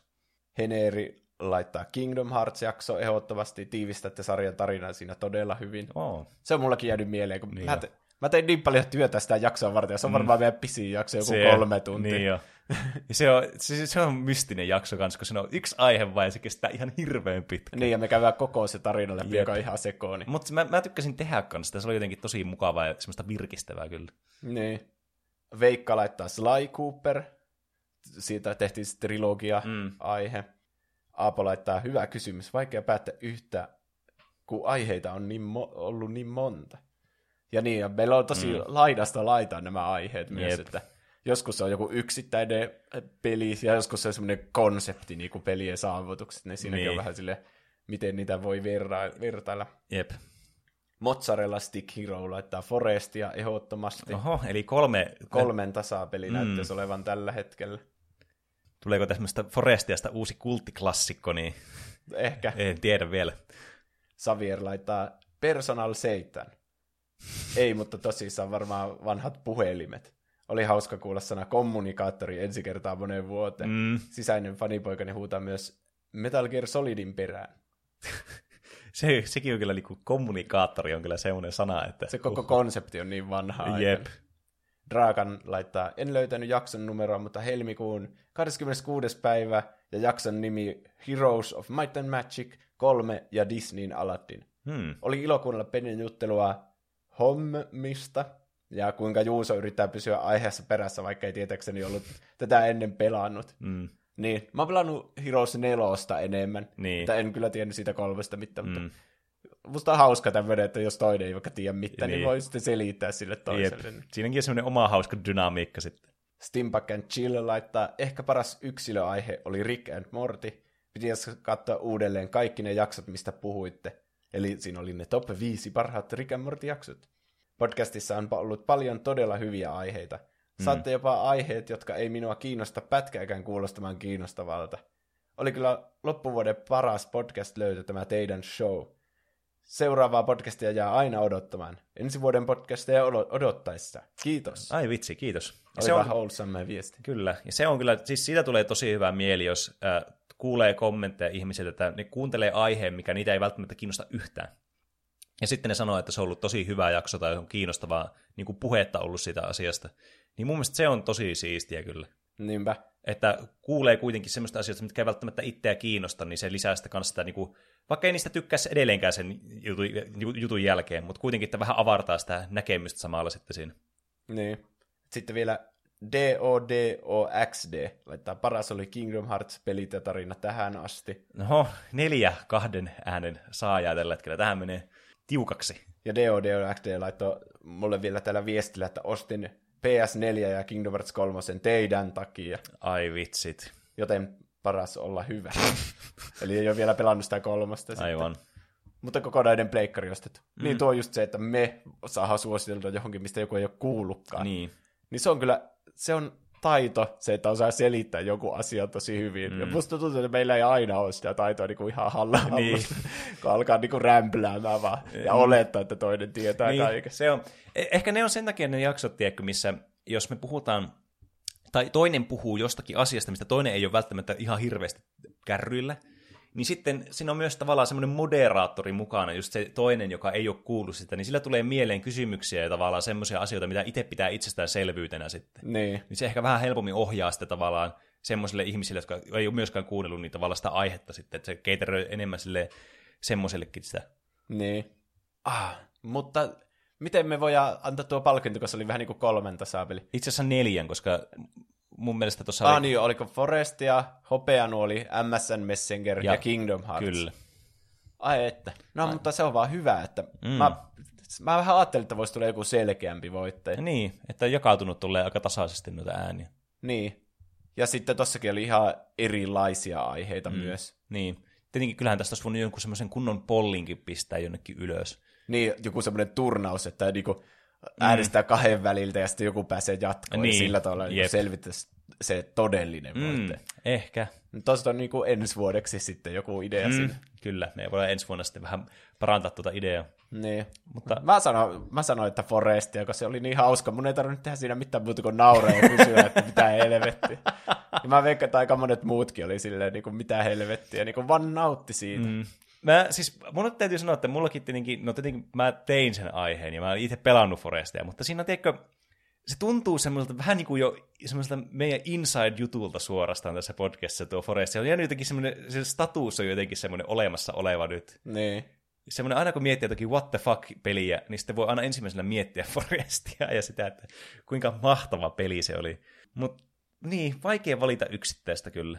Mäkin tykkäsin sitä Kingdom Hearts-jaksoa tosi paljon, että sen oli jotenkin semmoinen niin kuin, tavallaan, että aina itsekin kun tekee näitä jaksoja, niin aina oppii uutta ja tiedätkö, semmoista niin kuin, niin paneutuu paremmin siihen aiheeseen, mistä on jo valmiiksi kiinnostunut.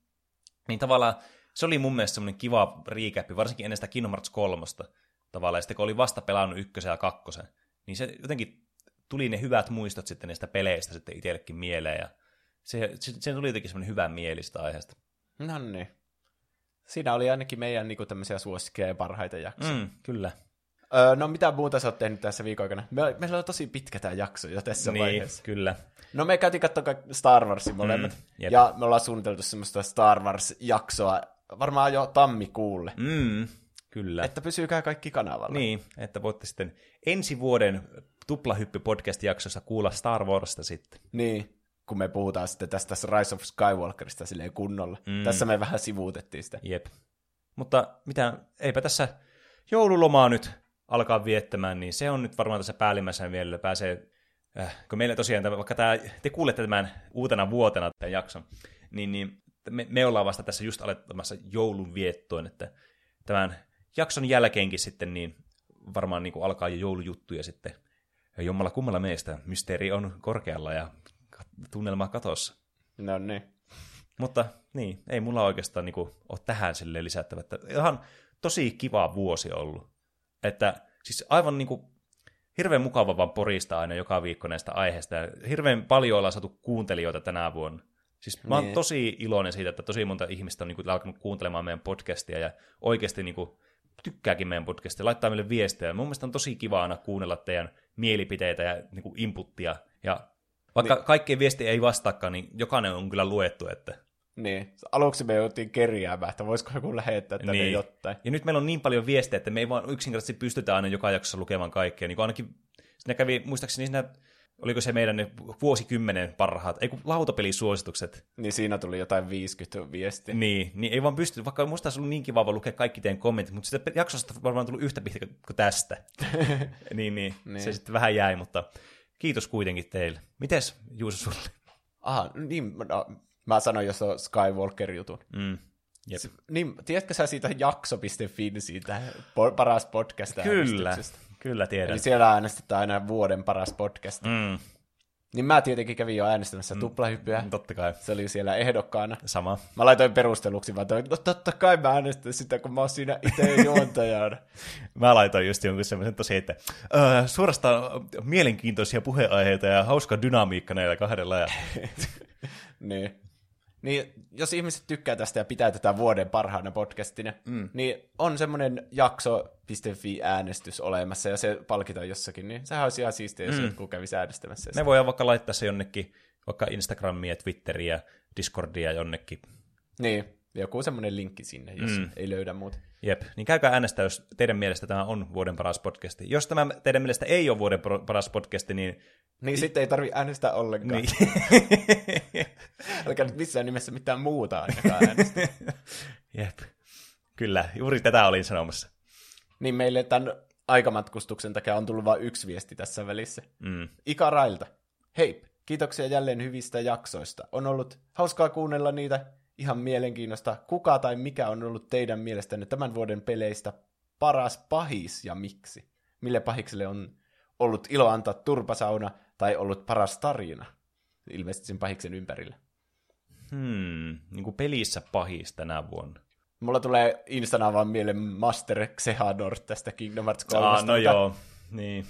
Se on kyllä ollut semmoinen sen sarjan semmoinen niinku iso isä, joka on niinku mm. aina tullut uutena niinku semmoisena se on hakattu ensin Amseni, Amse, Amsemina ja sitten mm. Xemnasina. Niin. Ja se vaan tulee uudestaan ja uudestaan aina uutena muotona takaisin, mm. ja se ei vaan suostu niinku kuolemaan. Ja se on kyllä kans semmoinen, joka on aina mielissä, vähän niin kuin palpatinen. Niin, se on vähän niin kuin Star, tämä Kingdom Heartsin oma palpatine. Mm, kyllä, Sekin ilo silmällä kuule tekee mm. niitä pahuuksia aina siellä. kyllä.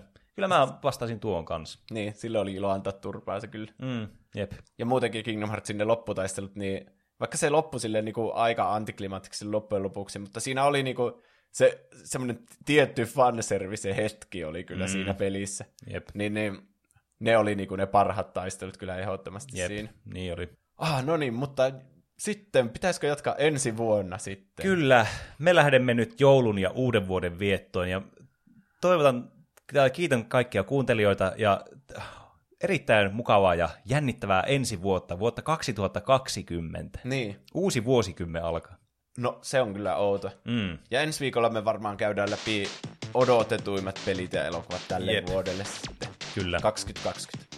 Eli ei kun vaan ensi viikkoon. Ensi vuoteen, ensi vuosikymmeneen. Kyllä. Heipä hei. Näkemiin.